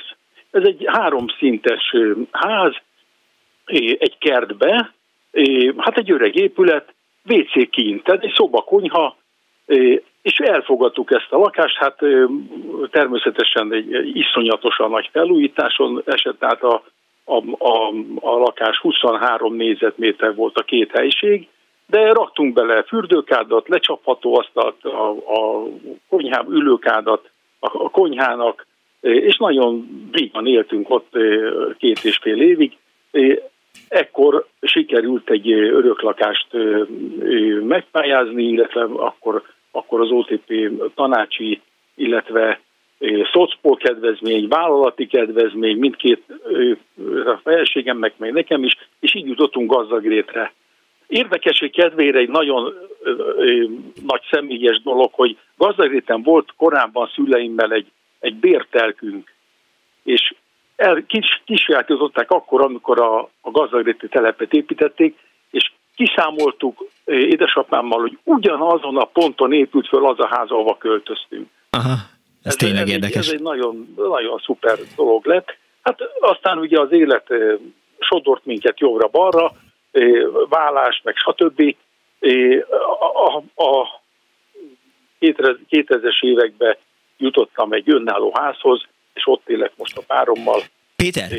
Még egy-két érdekes... Várjon Péter, várjon, várjon, várjon, mindjárt az egy-két érdekességre igen, rátérünk, várjon, de azért azt mesélj el nekem, hogy, hogy akkoriban teljesen mindegy volt, hogy az ember hanyadik kerületben kap lakást, és amikor azt mondták, hogy jó, van egy szükséglakás az első kerületben, akkor odaadták kulcsát, és mondták, hogy menjen el, nézze meg. Igen. És igen. aztán hozza vissza a kulcsot, vagy ne hozza vissza.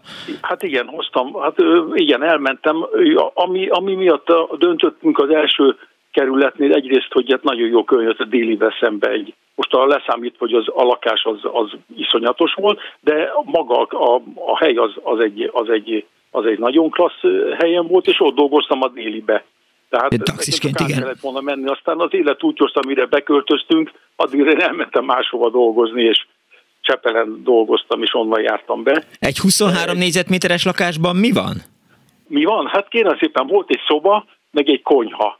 A konyha, a WC az kim volt, de saját WC volt, tehát nem közös WC, mert ugye olyanik is voltak, ez egy saját önálló kulcs az áratok. Lotyó, hát kérem szépen télen, amikor mínusz 10 fok volt, akkor először melegítettünk vizet, és avval, avval mentünk, hogy, hogy, hogy a befagyott WC-t föl tudjuk törni, hogy úgy mondjam, de önálló volt, hát ahogy tudtuk, tisztán tartottuk, a szomszédok egy rend, rendes társaság jött össze, tehát idősebbek voltak, mint mi, mi akkor még nagyon fiatalok voltunk, de, de azt mondom, békességbe éltünk. A kocsimnak volt például egy műanyag tetős garázsa, hát havaj volt ahhoz képest, hogy, hogy, hogy, nem, hogy nem, nem albérletbe kellett menni, vagy ilyen helyekre. Érezte azt, hogy, hogy magát az Isten vagy az élet veri ezzel a sorssal? Hát én jól érzem magam vele. Jó. Még De amikor... dolgot szeretnék említeni. Mondja. Ami az egyik, a szomszédom falházassága. Az a nyolcadik keretben a szomszédom egy nagyon, nagyon csinos, csodálatos hölgy, nagyon jó barátságba kerültünk ki családilag, és egyszer csak mondja, hogy hát ő most férhez megy. Ó, jó van, hát. Gratulálunk, persze. Ismer, épp, hát hogy ne, ismer, is, ismerkedjünk meg, de hát ez a házasság, ez nem házasság. Meg volt az esküvő, minden izé, elvette feleségül, és a srác költözött oda, kifizette a nőt, aztán elváltak, tehát így jutottak lakáshoz egy ilyen falházasság révén. Ez is egy, ez is egy a sokcserés támadása, hogy volt korábban a beszélgetésekben. Igen? Ilyen, ilyen falházasság lévén is volt. És volt még egy, egy nagyon érdekes dolog, annak idején, amikor Csepelen dolgoztam, akkor elég erős volt ott a, a szakszervezeti meg a kis vezetés, és tudomásomra jutott a, az egyik nagy export-import cég kapcsolatba került egy olyan házépítő konstrukcióval, ami abból állt, hogy a téglák azok nem agyagból voltak, hanem hungárocelből voltak kiformázva, és ki kellett önteni betonnal. Maga a technológia egy német technológia, Ausztriába, Kanadába, Amerikába rengeteg ház, most már itt is épül, a, és nekem ez nagyon megtetszett, elvittem a, a megfelelő bizottságok elé, és azt, mond, azt mondták, hogy oké, okay, rendben van, hát a Seperi Párbizottság meg, meg, meg kizbizottság elég nívós testületből állt, és mondom, gyerekek, hát el kéne menni a, a, a kis főtitkárhoz. Azt mondja, jó, van, csinálj egy tanulmányt, és menjek el. Hát csináltunk egy tanulmányt barátaimmal, és kértünk egy időpontot, és elmentünk, fogadott akkor XY, de tudom a nevét, de nem mondom. Jól teszi. És, és, és de tényleg, de úgy, hogy az export-import cég egy építészmérnök szakvéleménye, tehát, és, és azokat az eseteket, amik már kint ugye nagyon sokáz épült így, és hozzátettük azt, hogy megvolna a helyünk, az, az akkori tanács adott volna egy helyet a lakótelepnek, és tudtunk volna építeni egyszintes sorházat Csepelem. Legalább 50 embernek lett volna lakása, igen? Úgy, hogy, hogy az infrastruktúra rendelkezésre áll, tehát nem kellett volna külön vízvezetéket telepíteni, még a, még a központi fűtés is meg lett volna oldva. Tehát tényleg abszolút úgy állt hozzá az összes az összes intézmény a Cseppel szigeten, hogy, legyen. hogy, hogy az, az optimális lesz. Elvittem az anyagot, és átnézi a kedves elvtárs, és azt mondja, hát ez hungarocell, ezt megrágják az egerek, ő ezt nem támogatja. Itt az a csodálatos projektünk megbukott, Dunavarsányban futok egyik nap, és látom, hogy építenek egy ilyen házat. Hát természetesen oda mentem a fiatalokhoz, mondom, tessék szíves. Nem rágja meg az egér hungarocát? Tessék mondani, hogy ez a technológia? Azt mondja, igen, hát ők is ezt, ezt de ez már a 2000-es években volt. Azt mondja, azt mondja, igen, hát ez, ez egy fantasztikus technológia, és, és, és ők, ők fogják kérem szépen egy év alatt olyan csodálatos házat építettek, ugye most meg mit mondanak, hogy 10 centis, minimum 10 centis hungároccel kell beburkolni a házat. Azt nem vágja meg az egész.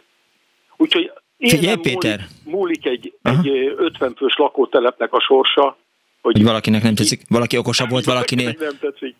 Hogy most főtaxi volt, vagy, vagy, vagy volántaxi? Magántaxi. Magántaxi 77-ben? Nem, én 82 és 85 között taxiztam. Ja, ja, ja, ja, ja. Mert Igen, akkor, akkor a Citynek voltam az alapító. Ja, értem, értem, értem, értem. Jó, csak valaki azt gondolta, hogy 77-ben nem volt, de akkor nem 77-ben volt, hanem később. Nem, nem, ja. 77-ben nősültem, az a dátum hogy Ja, jó, oké. Okay. Úgyhogy, jó. Úgyhogy az élet az ilyen. Most élek egy, egy önálló házba, jól érzem magam, kutyám, macskáim, rendben van. párom, mindenki rendben van. Jó van, Péter, köszönöm, hogy hívtál. Én is. Viszontlátás okay, a szervusz. minden jó. Néhány hallgatói SMS. 1978-ban anyám 160 ezer forintért vett egy félkomfortos, 64 négyzetméteres lakást, és csak a Fehérvári útnál eltartási szerződés volt, de a néni visszament a lányához, így üres lakást kaptunk, és volt külön, várjál, meg kell néznem, hogy ez annak az SMS-nek a folytatása-e, nem, nem annak az SMS-nek a folytatása, ez egy másik SMS-nek volt a folytatása, amiben az van, hogy volt külön WC, de fürdő nem, akkor 57 ezer forintos OTP kölcsönt vettünk fel, és komfortosítottuk az ingatlant. Egy másik hallgató azt írja, hogy a 70-es évek társasházainak építésére államilag kitalált házilagos kivitelezés viszontagságos történetéből fel tudnám idézni a mi esetünket. Egy másik hallgató azt írja, sokszor helytelenül a lakástulajdonostól bérelt lakást is albérletnek nevezik. Ha a bérlőtől béreljük a lakást, az az albérlet, írta P.A. Nagyon szépen köszönöm. A többi SMS-t meg majd megpróbálom hát vagy legóként, vagy, vagy puzzle összerakni. Halló, napot kívánok! Jó napot kívánok, Gabna Éva vagyok. Kész, Csokom Éva. Én is egy népházasságot szeretnék elmesélni. 73-ban kerültem Budapestre érettségi után tovább tanulni. Hat évig borzasztónál borzasztó albérletekben laktam, és az akkori barátom segítségével 78-79-ben kerestünk saját lakásmegoldási lehetőséget. Többek között elkerültünk egy 81 éves bácsi lakásába, ami nagyon tetszett nekem, de a bácsi nem volt hajlandó színcserével sem vidékre költözni, hát azt mondta, hogy 81 évesen ő mindig Pesti volt, és még színleg se kerül vidékre, mert vidéken volt attól a nevemen egy családi ház, amit el tudtunk volna adni rögtön, ahogy a bácsi belemegy a színcserébe. Na ez, ez sajnos nem jött össze. A bácsi ügy, ügyvédje kínjában már azt mondta, hogy a bácsi fogadjon engem örökbe. 24 évesen mondtam, hogy köszönöm élnek a szüleim, hál' Istennek. Aztán mondta kínjában, hogy vegyen feleségül. 24 évesen nem gondoltam, hogy ilyen házasságot kötök, de miután később sem sikerült saját lakáshoz jutnom, vagy egyáltalán lakásmegoldást találnom, ezért aztán amikor a munkahelyemen hallottam, hogy az egyik kolléganőm kap végre a 41 négyzetméteres szükséglakása helyett ha van a lakótelepen egy új háromszobás lakást, de nem tudnak tovább költözni, mert semmi pénzük, és most keresik a lehetőséget, hogyan lehetne elpasszolni a lakást, és mivel a férjétől már száz éve elvált, de még mindig együtt laktak, mert akkor se voltak jók a lakáshelyzetek, öten laktak ebben a 41 négyzetméterben, amit 20 évvel előtte szükséglakásként kaptak. Így aztán megegyeztünk, hogy miután elvált a férjétől, de együtt laknak, uh-huh. szépen elköltözik Havannára, benne marad a volt férje, mint jogcím nélküli lakáshasználó, mi összeházasodunk, aztán egy idő után elválunk, mikor már a, a tanács kiutalta számunkra a lakást, elválunk egy idő után, és bírósági végzés lesz arról, hogy ő lemondott a lakásról, és az enyém lesz a lakás. Így, így, így kaptam meg a lakásomat, ami azóta, amiben azóta is élek közel most már 42 éve. Voltak persze jópofa történetek, erre a, erre a lakásra sokan pályáztak a házból, és amikor kiment, ja, a férjem 20 évvel idősebb volt nálam, és amikor kimentem a függő folyosóra söpörni, vagy valamit csinálni, akkor a szomszéd szólt a férjemnek, aki akkor éppen itt volt, hogy túl-túl szóljon rá a mennyire, azt hitték, hogy a fia felesége vagyok, hogy ez itt nem szokás, és akkor én megmondtam, hogy nem a menye vagyok, hanem a felesége. De a, és aztán mi lett a férjel? Hát a férjem tovább költözött a, a, ugyanazzal a pakkal a volt feleségével, tehát vitte magával tovább a Havanna lakótelepre, tehát továbbra is együtt éltek, elváltak száz évvel előtte, de, de miután a férj akkoriban még nem tudott hova költözni, aztán meg úgy látszik konszolidálódott a helyzetük, tehát tovább költöztek. Éva, Úgyhogy de Igen. hogy önt nem zavarta az, hogy valakinek a nevét viseli, és időnként, amikor barátkozik emberekkel, akkor kiderül, hogy önnek van egy férje? Nem viseltem a nevét. Nem viselte nevét? Ugyan ajánlották, hogy legyek Kovács Éva, Aha. de mondtam, hogy Kovács Éva rengeteg van. Én a saját nevemen, a születési nevemen azóta is azon élek, tehát nem, nem, nem akartam a nevemet megváltoztatni. Hát az zavart végül is, hogy én nem ilyen házasságot gondoltam, én úgy gondoltam, ilyen, ilyen örökre kapa, meg ilyenek, meg nem egy húsz évvel idősebb, egy ilyen, ilyen nem tudom, ilyen hatodik kerületi szép fiú. A legjobbak a, a hatodik kerületi szép fiúk, most szólok. Barátom hátam mögött röhögött a, a hatodik kerületi házasság közvetítőn, vagy a ő volt a tanú? Igen, ő volt az egyik tanú, igen. Férjem mellettem, Eszterházi kockás lakóban. Fes, mm, fes férfi. Mintás, török mintás ingyen, meg valamilyen másik mintás nyakkendőben. Ne tetézze. Borzasztó, büdösen, mármint, hogy illatosan. É, hát ez csak úgy megy az ember esküdni, hogy és, és kellett ezért fizetni a, a férjének? Természetesen 155 ezer forintba került ez az ügylet. Az sok. Amiből a házasságnál kaptak egy 20 ezer forintos takarékbetétkönyvet, és a többit úgy állapodtunk meg, hogy vállásnál kapják meg.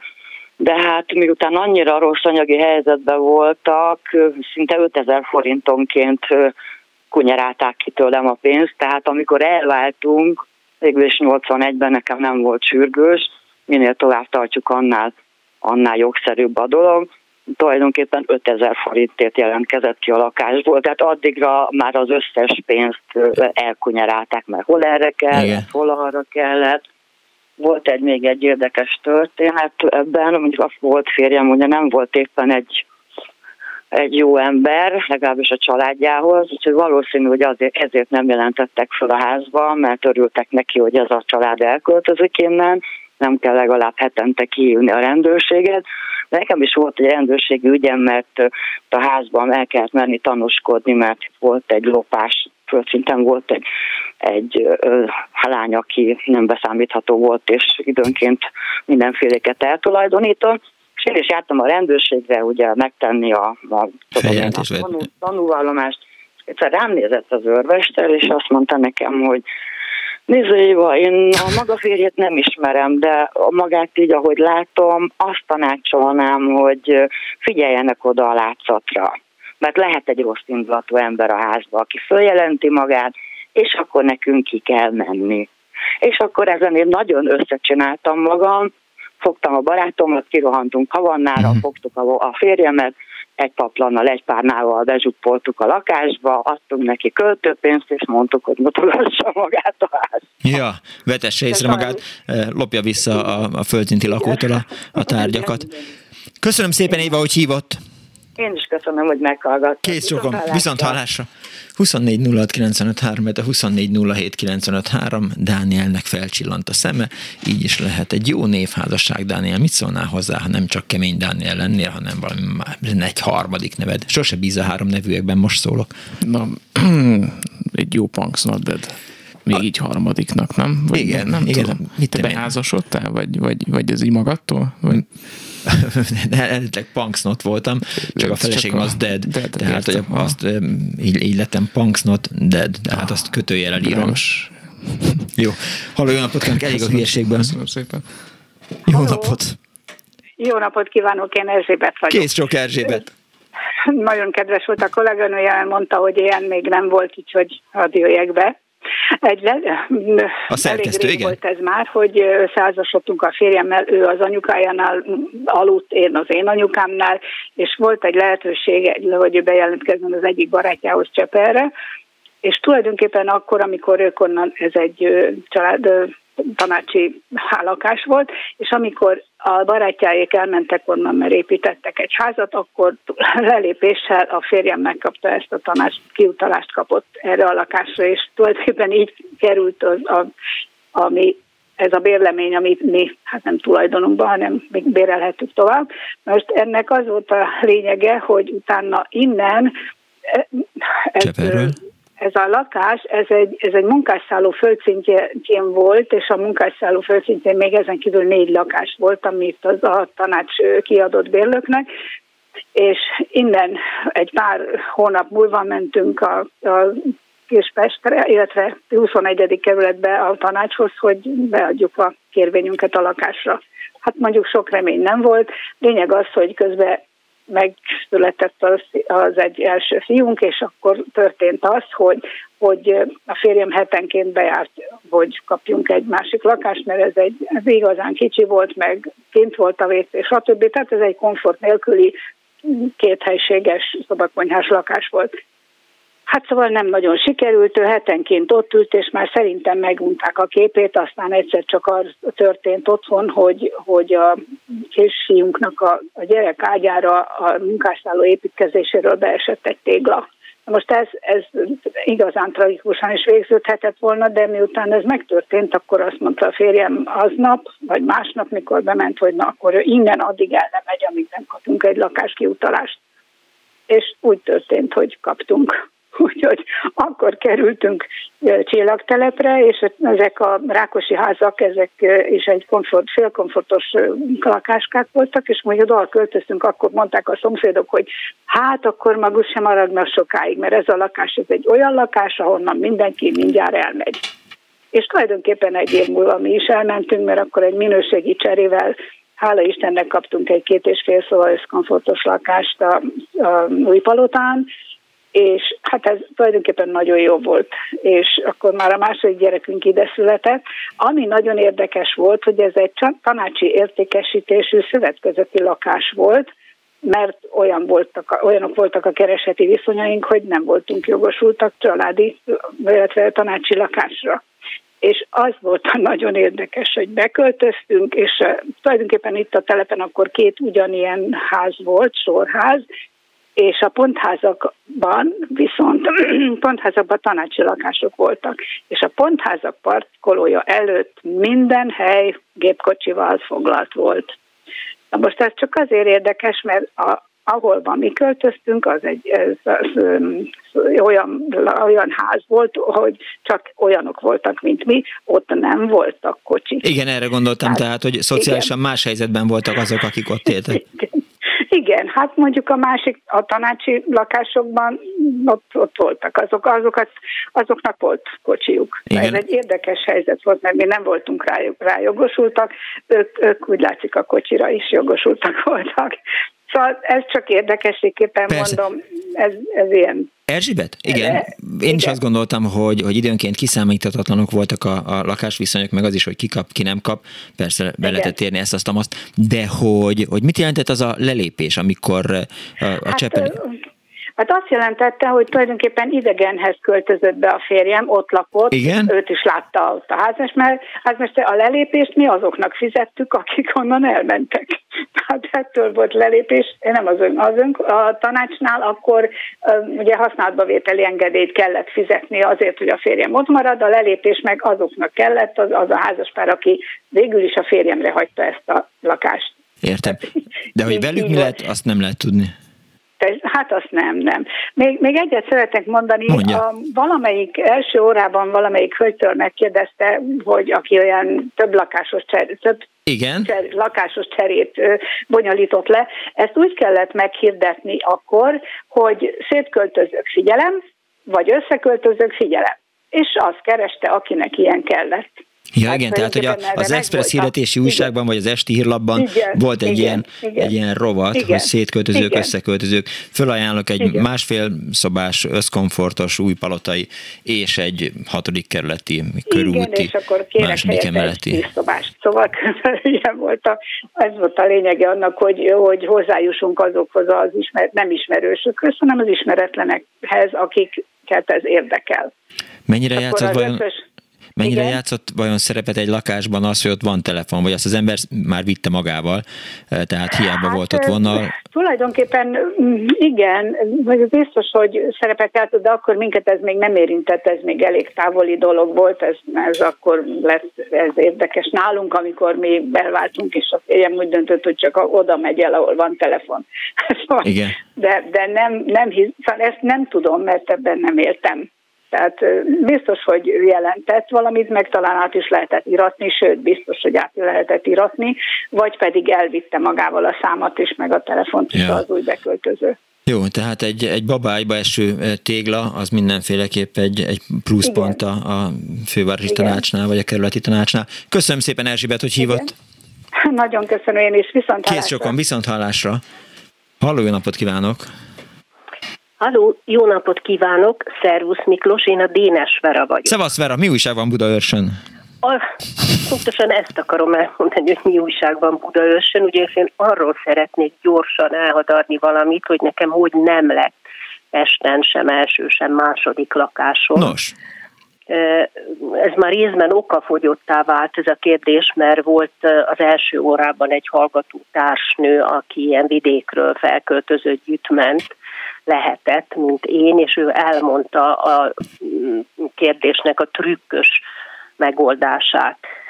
Én meg pont az ellenkezőjéről szeretnék gyorsan mondani valamit. 1975-ben, ami az édesanyámmal nem voltunk olyan szerencsések, vagy ki tudja, most már éppen azt mondom, hogy nagyon is szerencsések voltunk, mert hogy családi okból, vagy okokból kellett gyorsan felköltözni Keszthelyről.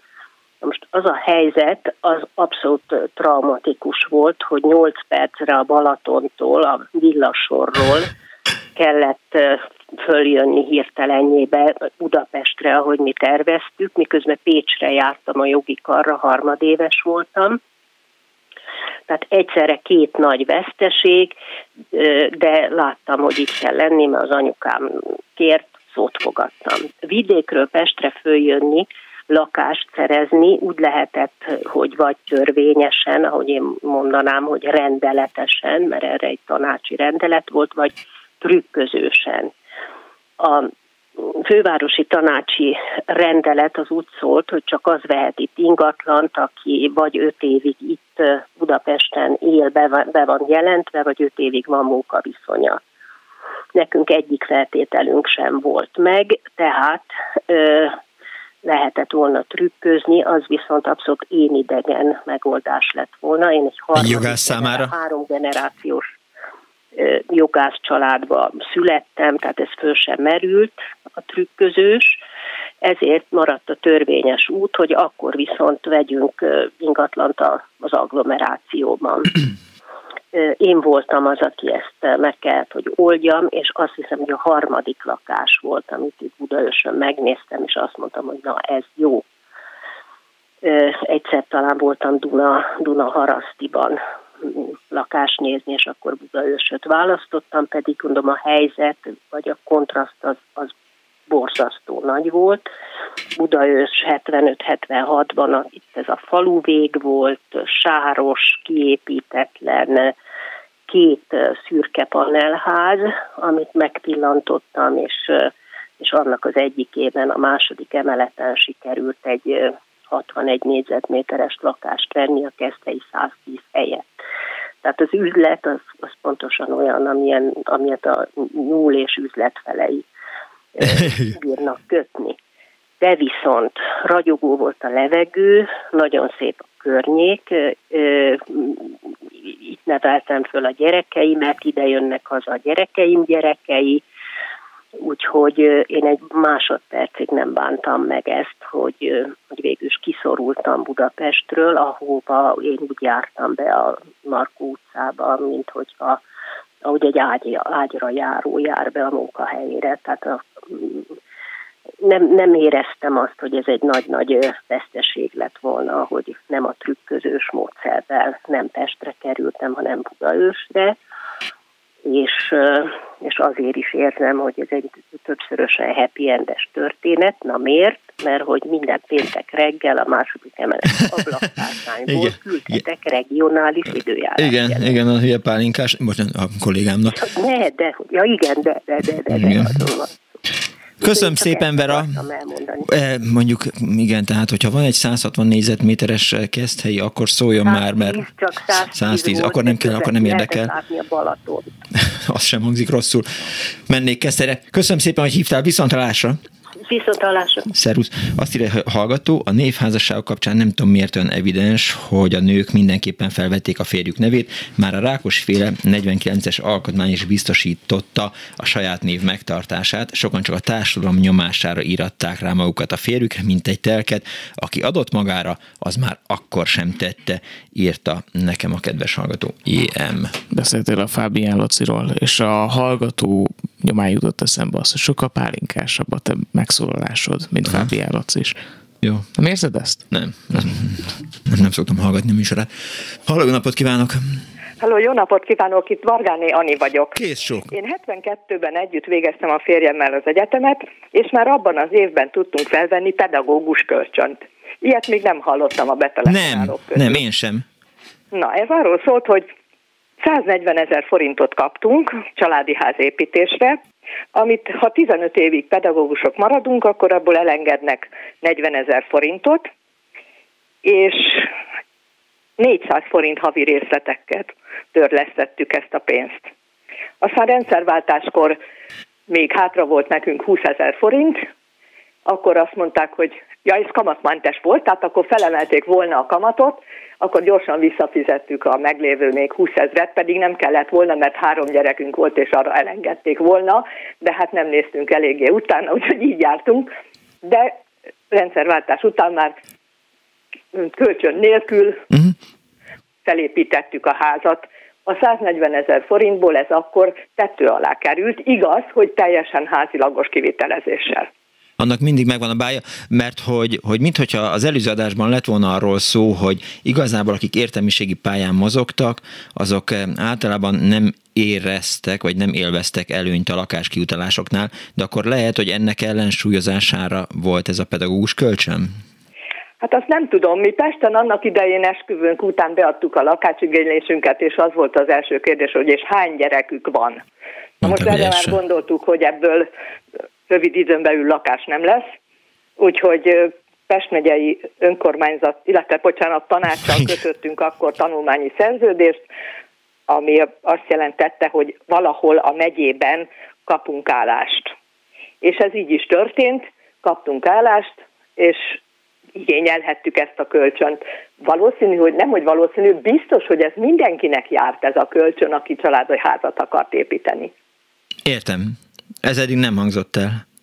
Na, hát ez így volt, úgyhogy nem volt az annyira rossz időszak, amikor mi 72-ben erre rászántuk magunkat hogy építkezzünk. Hát különösen úgy nem, hogy a, a tanári pálya mindenféleképp kiszámítható volt, tehát én is aláírtam volna 72-ben tanárként azt, hogy 15 évig tanár maradok, mert azt gondoltam volna, hogy az tök hát, jó. több mint 40 évig maradtunk Igen. tanárok helyben, úgyhogy ilyen szempontból hálásak voltunk a pályához, vagy, vagy nem tudom, hogy mit kell mm. erre mondani, de nem is bántuk meg, felnevelődött a három gyerekünk, igaz, hogy kettő belőle pedagógusként végzett, de csak az egyik tanít úgy, ahogy, mert nem, nem csak tanít, de hát szóval más volt akkor a világ.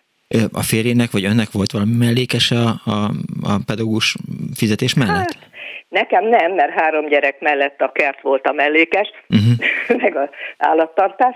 A férjemnek volt, igen szakfelügyelőként keresett mellé valamennyit. Ja, ők, ők azok, akiket így elküldenek, hogy akkor ellenőrizzék a, a, a tanár munkáját a vidéki iskolában, igen, és igen, akkor igen. beülnek, és az egész az iskola nagyon, nagyon fél. Nem ellenőrzés volt, hanem tanácsadás. Tehát nem, nem úgy kell el, én legalábbis nem úgy éltem meg a szakfelügyelő uh-huh. látogatását, hogy, hogy feltétlenül ellenőrizni akar. Mi emberileg meg tudtuk beszélni, mit tartott jónak, mit nem tartott jónak, mit Értem. javasol és kész. Szóval hát nekem diákként az, az mindig lidérces volt, tehát a, amikor én iskolába jártam, és mondták, hogy jön a szaktanfelügyelő, akkor nagyon vigyázba kellett vágni magunkat, és nyilván a tanár is koncentrált arra, hogy azokat szólítsa fel, akik nem annyira hülyék, mint én. Úgyhogy ne, ott ült a hátsó padban, jegyzetelt, és nagyon drukkolt mindenki, hogy jaj, mi lesz ennek a vége, de ez csak egy Na jó, hát mellékszál. Diákként én is megéltem ezt, hogyha jött, a szakfel, jött be az igazgató, erre határozottan emlékszem, leült a hátsó padba, előtte a tanár azt mondta nekünk, hogy nyugodtan mondjunk bármit, persze, mert persze, igen. érti. Igen. Mert volt. Úgyhogy volt ilyen látogatás is, de azért mondom, én tanárként a szakfelügyelőt és a férjem, mint szakfelügyelő nem úgy élte meg, hogy hú, de milyen nagy ellenőrzés, és milyen ja, izgalmatlan dolog következik ebből. Köszönöm szépen, Anni, hogy hívott. Viszont hallásra. Kész sokan, viszont hallásra. Halló, jó napot kívánok! Jó napot kívánok! Róder Zsuzsa vagyok. Kész csók! A nagyszüleim lakáshoz jutásáról szeretnék mesélni. Én, a nagypapám egy lakatos brigád élén dolgozott a 1910-es éve, év körül az állatkert kerítésének Aha. megépítésén. Jól is néz ki, ügyes munkát végeztek. Igen, igen, még mindig ott áll, igen. kerítés van. Na most ennek fejében a főváros öt lakás kijelölési jogát átadta a lakatosoknak. Egy, akkor 12-ben épült nagy városi házban, ez a mm, Angyalföldön a Dózsa György út 140-es ház volt, uh-huh. és a nagyapám, mint frissen házasodott férfit kapott egy szobakonyhás lakást. És itt nevelték fel, ide, illetve ide született a hét gyerekük a szobakonyhába, úgyhogy nem volt egy könnyű dolog, és Aztán úgy, folytatódott, úgy folytatódott a történet, ez egy nagyon nagy ház, 180 lakás van benne, úgy folytatódott, hogy ők aztán egy kétszobás lakásra cserélték ezt a nagyon-nagyon pici lakásukat. Ebben a kétszobás lakásban már volt fürdőszoba is, WC. De ez még mindig a felszabadulás előtt? Igen, hogyne, hát hogyne, igen, igen, 12, igen, tehát amikor, igen, igen, igen, igen, igen. És akkor valamikor, amikor már a hét gyerek megszületett, azután ö, cserélték egy nagyobbra. Na most ö, aztán jött a háború, és jött a gettó, el kellett hagyniuk a lakást, beköltöztek a gettóba, és mindjárt másnap, hogy kimentek a lakásból, oda beköltözött egy család. Úgyhogy amikor felszabadultak, szerencsésen túlélve háborút, akkor nem volt hova menniük. És akkor a nagymamám bement a kerületi tanácsba, ahol azt mondták neki, hogy hát itt a házban, ahol eredetileg is laktak, van egy üres lakás, egy megüresedett lakás, ami ugyan 20 négyzetméterrel kisebb, mint amiből kimentek, de ez legalább üres. Úgyhogy a nagymamám, aki egy elég realista ember volt, és hát a háború borzalmaiból gondolom boldog volt, hogy kikeveredett, elfogadta ezt a lakást, és így éltek aztán, itt is haltak meg, ugyanebben a lakásban, egészen, sőt, a nagynéném, aki most 94 éves, az még mindig ebben a lakásban lakik. Hm. Szép történet, és ez pontosan merre van? Mert ugye a Dózsa György úton volt, ahonnan elköltöztek a két szobásba. Nem, ugyanaz a ház. Ugyanabban a házban volt. Ja, igen. Tehát, a, házban. ja, tehát, tehát igen, bementek a gettóba, és aztán amikor visszajöttek, akkor igen, addigra elfoglalták, és abban a házban kaptak egy 20 négyzetméterrel kisebbet. Egy, igen. egy 61 négyzetméteres lakást. Igen. Értem. És még hozzátartozik a történethez, hogy én a szüleimmel 1957-ben szintén oda költöztünk ebbe a házba, és ott laktunk 71-ig egy másik lakásban. Ez még továbbra is megvan ez a sok lakásos ház a Dózsa György úton? Hogyne, ez egy abszolút a, a Honvéd Sportegyesülettel szemben történ- vagy építésztől hallottam, hogy ez akkoriban, tehát 1912-ben egy mintavárosi háznak épült, uh-huh. óriási kertje van, óriási udvara, és egyébként nagyon, pont emiatt ott egy nagyon jó közösségi élet is szerveződött mert hát nagyon sok gyerek ott együtt, uh-huh. úgyhogy jó volt ott gyereknek lenni. Értem. Köszönöm szépen, hogy elmesélte Zsuzsa. Kérem szépen. Kész csókon, viszont, viszont hallásra. hallásra. Halló, jó napot kívánok! Halló, jó napot kívánok! Brúzsa Magda vagyok. Kész Azt hiszem, kicsit rövid lesz az időm, de ezért gyorsan elmondom, Magda, jó? de annyira, 12... annyira sok nem lehet, hogy ne halkítsa le a rádióját. Jó, 10, pici türelmet. 12 évig laktam albérletbe, illetve nem albérletbe, csak ágyról járó voltam, tehát mindig valaki kellett szobába, és aztán közben dolgoztam, tanultam, stb. Tehát elég jó állásom lett, és megismerkedtem egy kutatóintézeti vezérigazgatóval, akinek négy szobás lakása volt. De menet közben ugye én nekem jól jött, hogy én is, szóval nekem is jó állásom volt, és nem jött nekem össze a házasság, nem bírtam a kötöttséget, és tisztességesen elváltam. De azt találtam mondani a férjemnek, hogy miután neki négy szobás lakása volt, én nem érdemelném meg, hogy nekem adjon valamit is. Nekem egy mosókonyhát próbáljon szerezni, és én már itt se vagyok.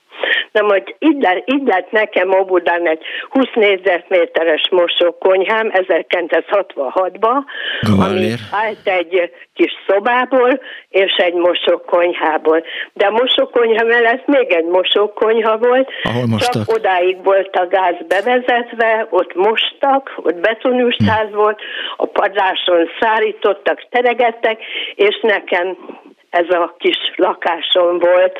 Hát mondanom se kell, hogy 1966-ban illetve 67-ben fagyott be legutóbb a Duna, bundanadrág, halisnyonadrág, melegítő fürdőköpeny, kesztyű, zokni, sapka a fejemen, és fűtés nélkül én így aludtam a kis szobába. Mert hogy a mosókonyhában nem volt, nem, semmiféle, fű, nem volt semmiféle fűtés a mosókonyhában. Nem volt semmiféle fűtés, mert odáig villany volt, de ugye csak egy villanyrezsom volt, amit, amit hát a, a parketre vagy a, na, a beton mosókonyhába letettem, mm. és akkor azon hát így tudtam főzni, és akkor hát így laktam. Hát mit mondjak, a, a, a, hogy is mondjam, a férje nem volt túl gavallér. Hát nem baj, de rendes ember volt, szeretettel emlékszem rá, mert szegény már nem él, de ö, ö, ezzel a szerencsémmel, hogy itt lett egy mosókonyám, meg egy vasalószobám, utána kigenyeltem a másik mosószobát, megkaptam a padlást, és nekem itt most, igaz, hogy többször építkeztem, de nekem itt most egy 74 méteres Dunára, balra ha kimegyek a teraszra, Dunára néző lakásom van. Hát gratulálok, ez meglehetősen jól hangzik. Igen, és még a lipgépházat is kiigényeltem, azt is megkaptam, abból lett egy spájzom, úgyhogy én, én így nagyon boldog ember vagyok. Egyetlen egy volt a szépség, hibár ugye megkaptam, aztán főbérről lettem, megcsináltattam, és utána jött ki a rendelet, hogy meg lehet venni. Értem. Zsuzsa? Újra meg kellett, hogy vegyem azt, amit én építettem, persze azon az áron, amilyen akkor már volt, nem a régi áron, hogy még mikor mosokkonyha volt. El kell, hogy köszönjek öntől, Zsuzsa. Köszönöm szépen, hogy hívott. Köszönöm szépen. Kész csokom, viszont hallásra. A mai műsor szerkesztője Árva Brigitta volt, létrehozásában segítségemre volt eh, gomfényesítő Kemény Dániel, telefonkapkodó Ricsavics Kinga, videót eh, élesítő eh, Kard- Pálinkás Huan, és hát az archívumban kotorászó Kardos József. Mit szeretném mondani, Dániel? Ilyenkor nagy rádiósok azt csinálják, és, és Punks Not Dead Miklós. Nem, hogy egy harmadik szereplő visszakonferálja a te nevedet így a végén. Van, van ilyen? Nem, nem tudom. Vegyük ezt föl. Szokták. Mindjárt valakit fölhívunk, hogy, hogy mondja már föl. És akkor most ez a Punks Not Miklós volt. Egy hét múlva lehet, hogy a bistrók lesz a téma, ha nem, akkor a Blaha tér, ha nem, akkor, akkor valami más. Lájkolják a Facebook oldalt, mert elaltatják. Véhallás.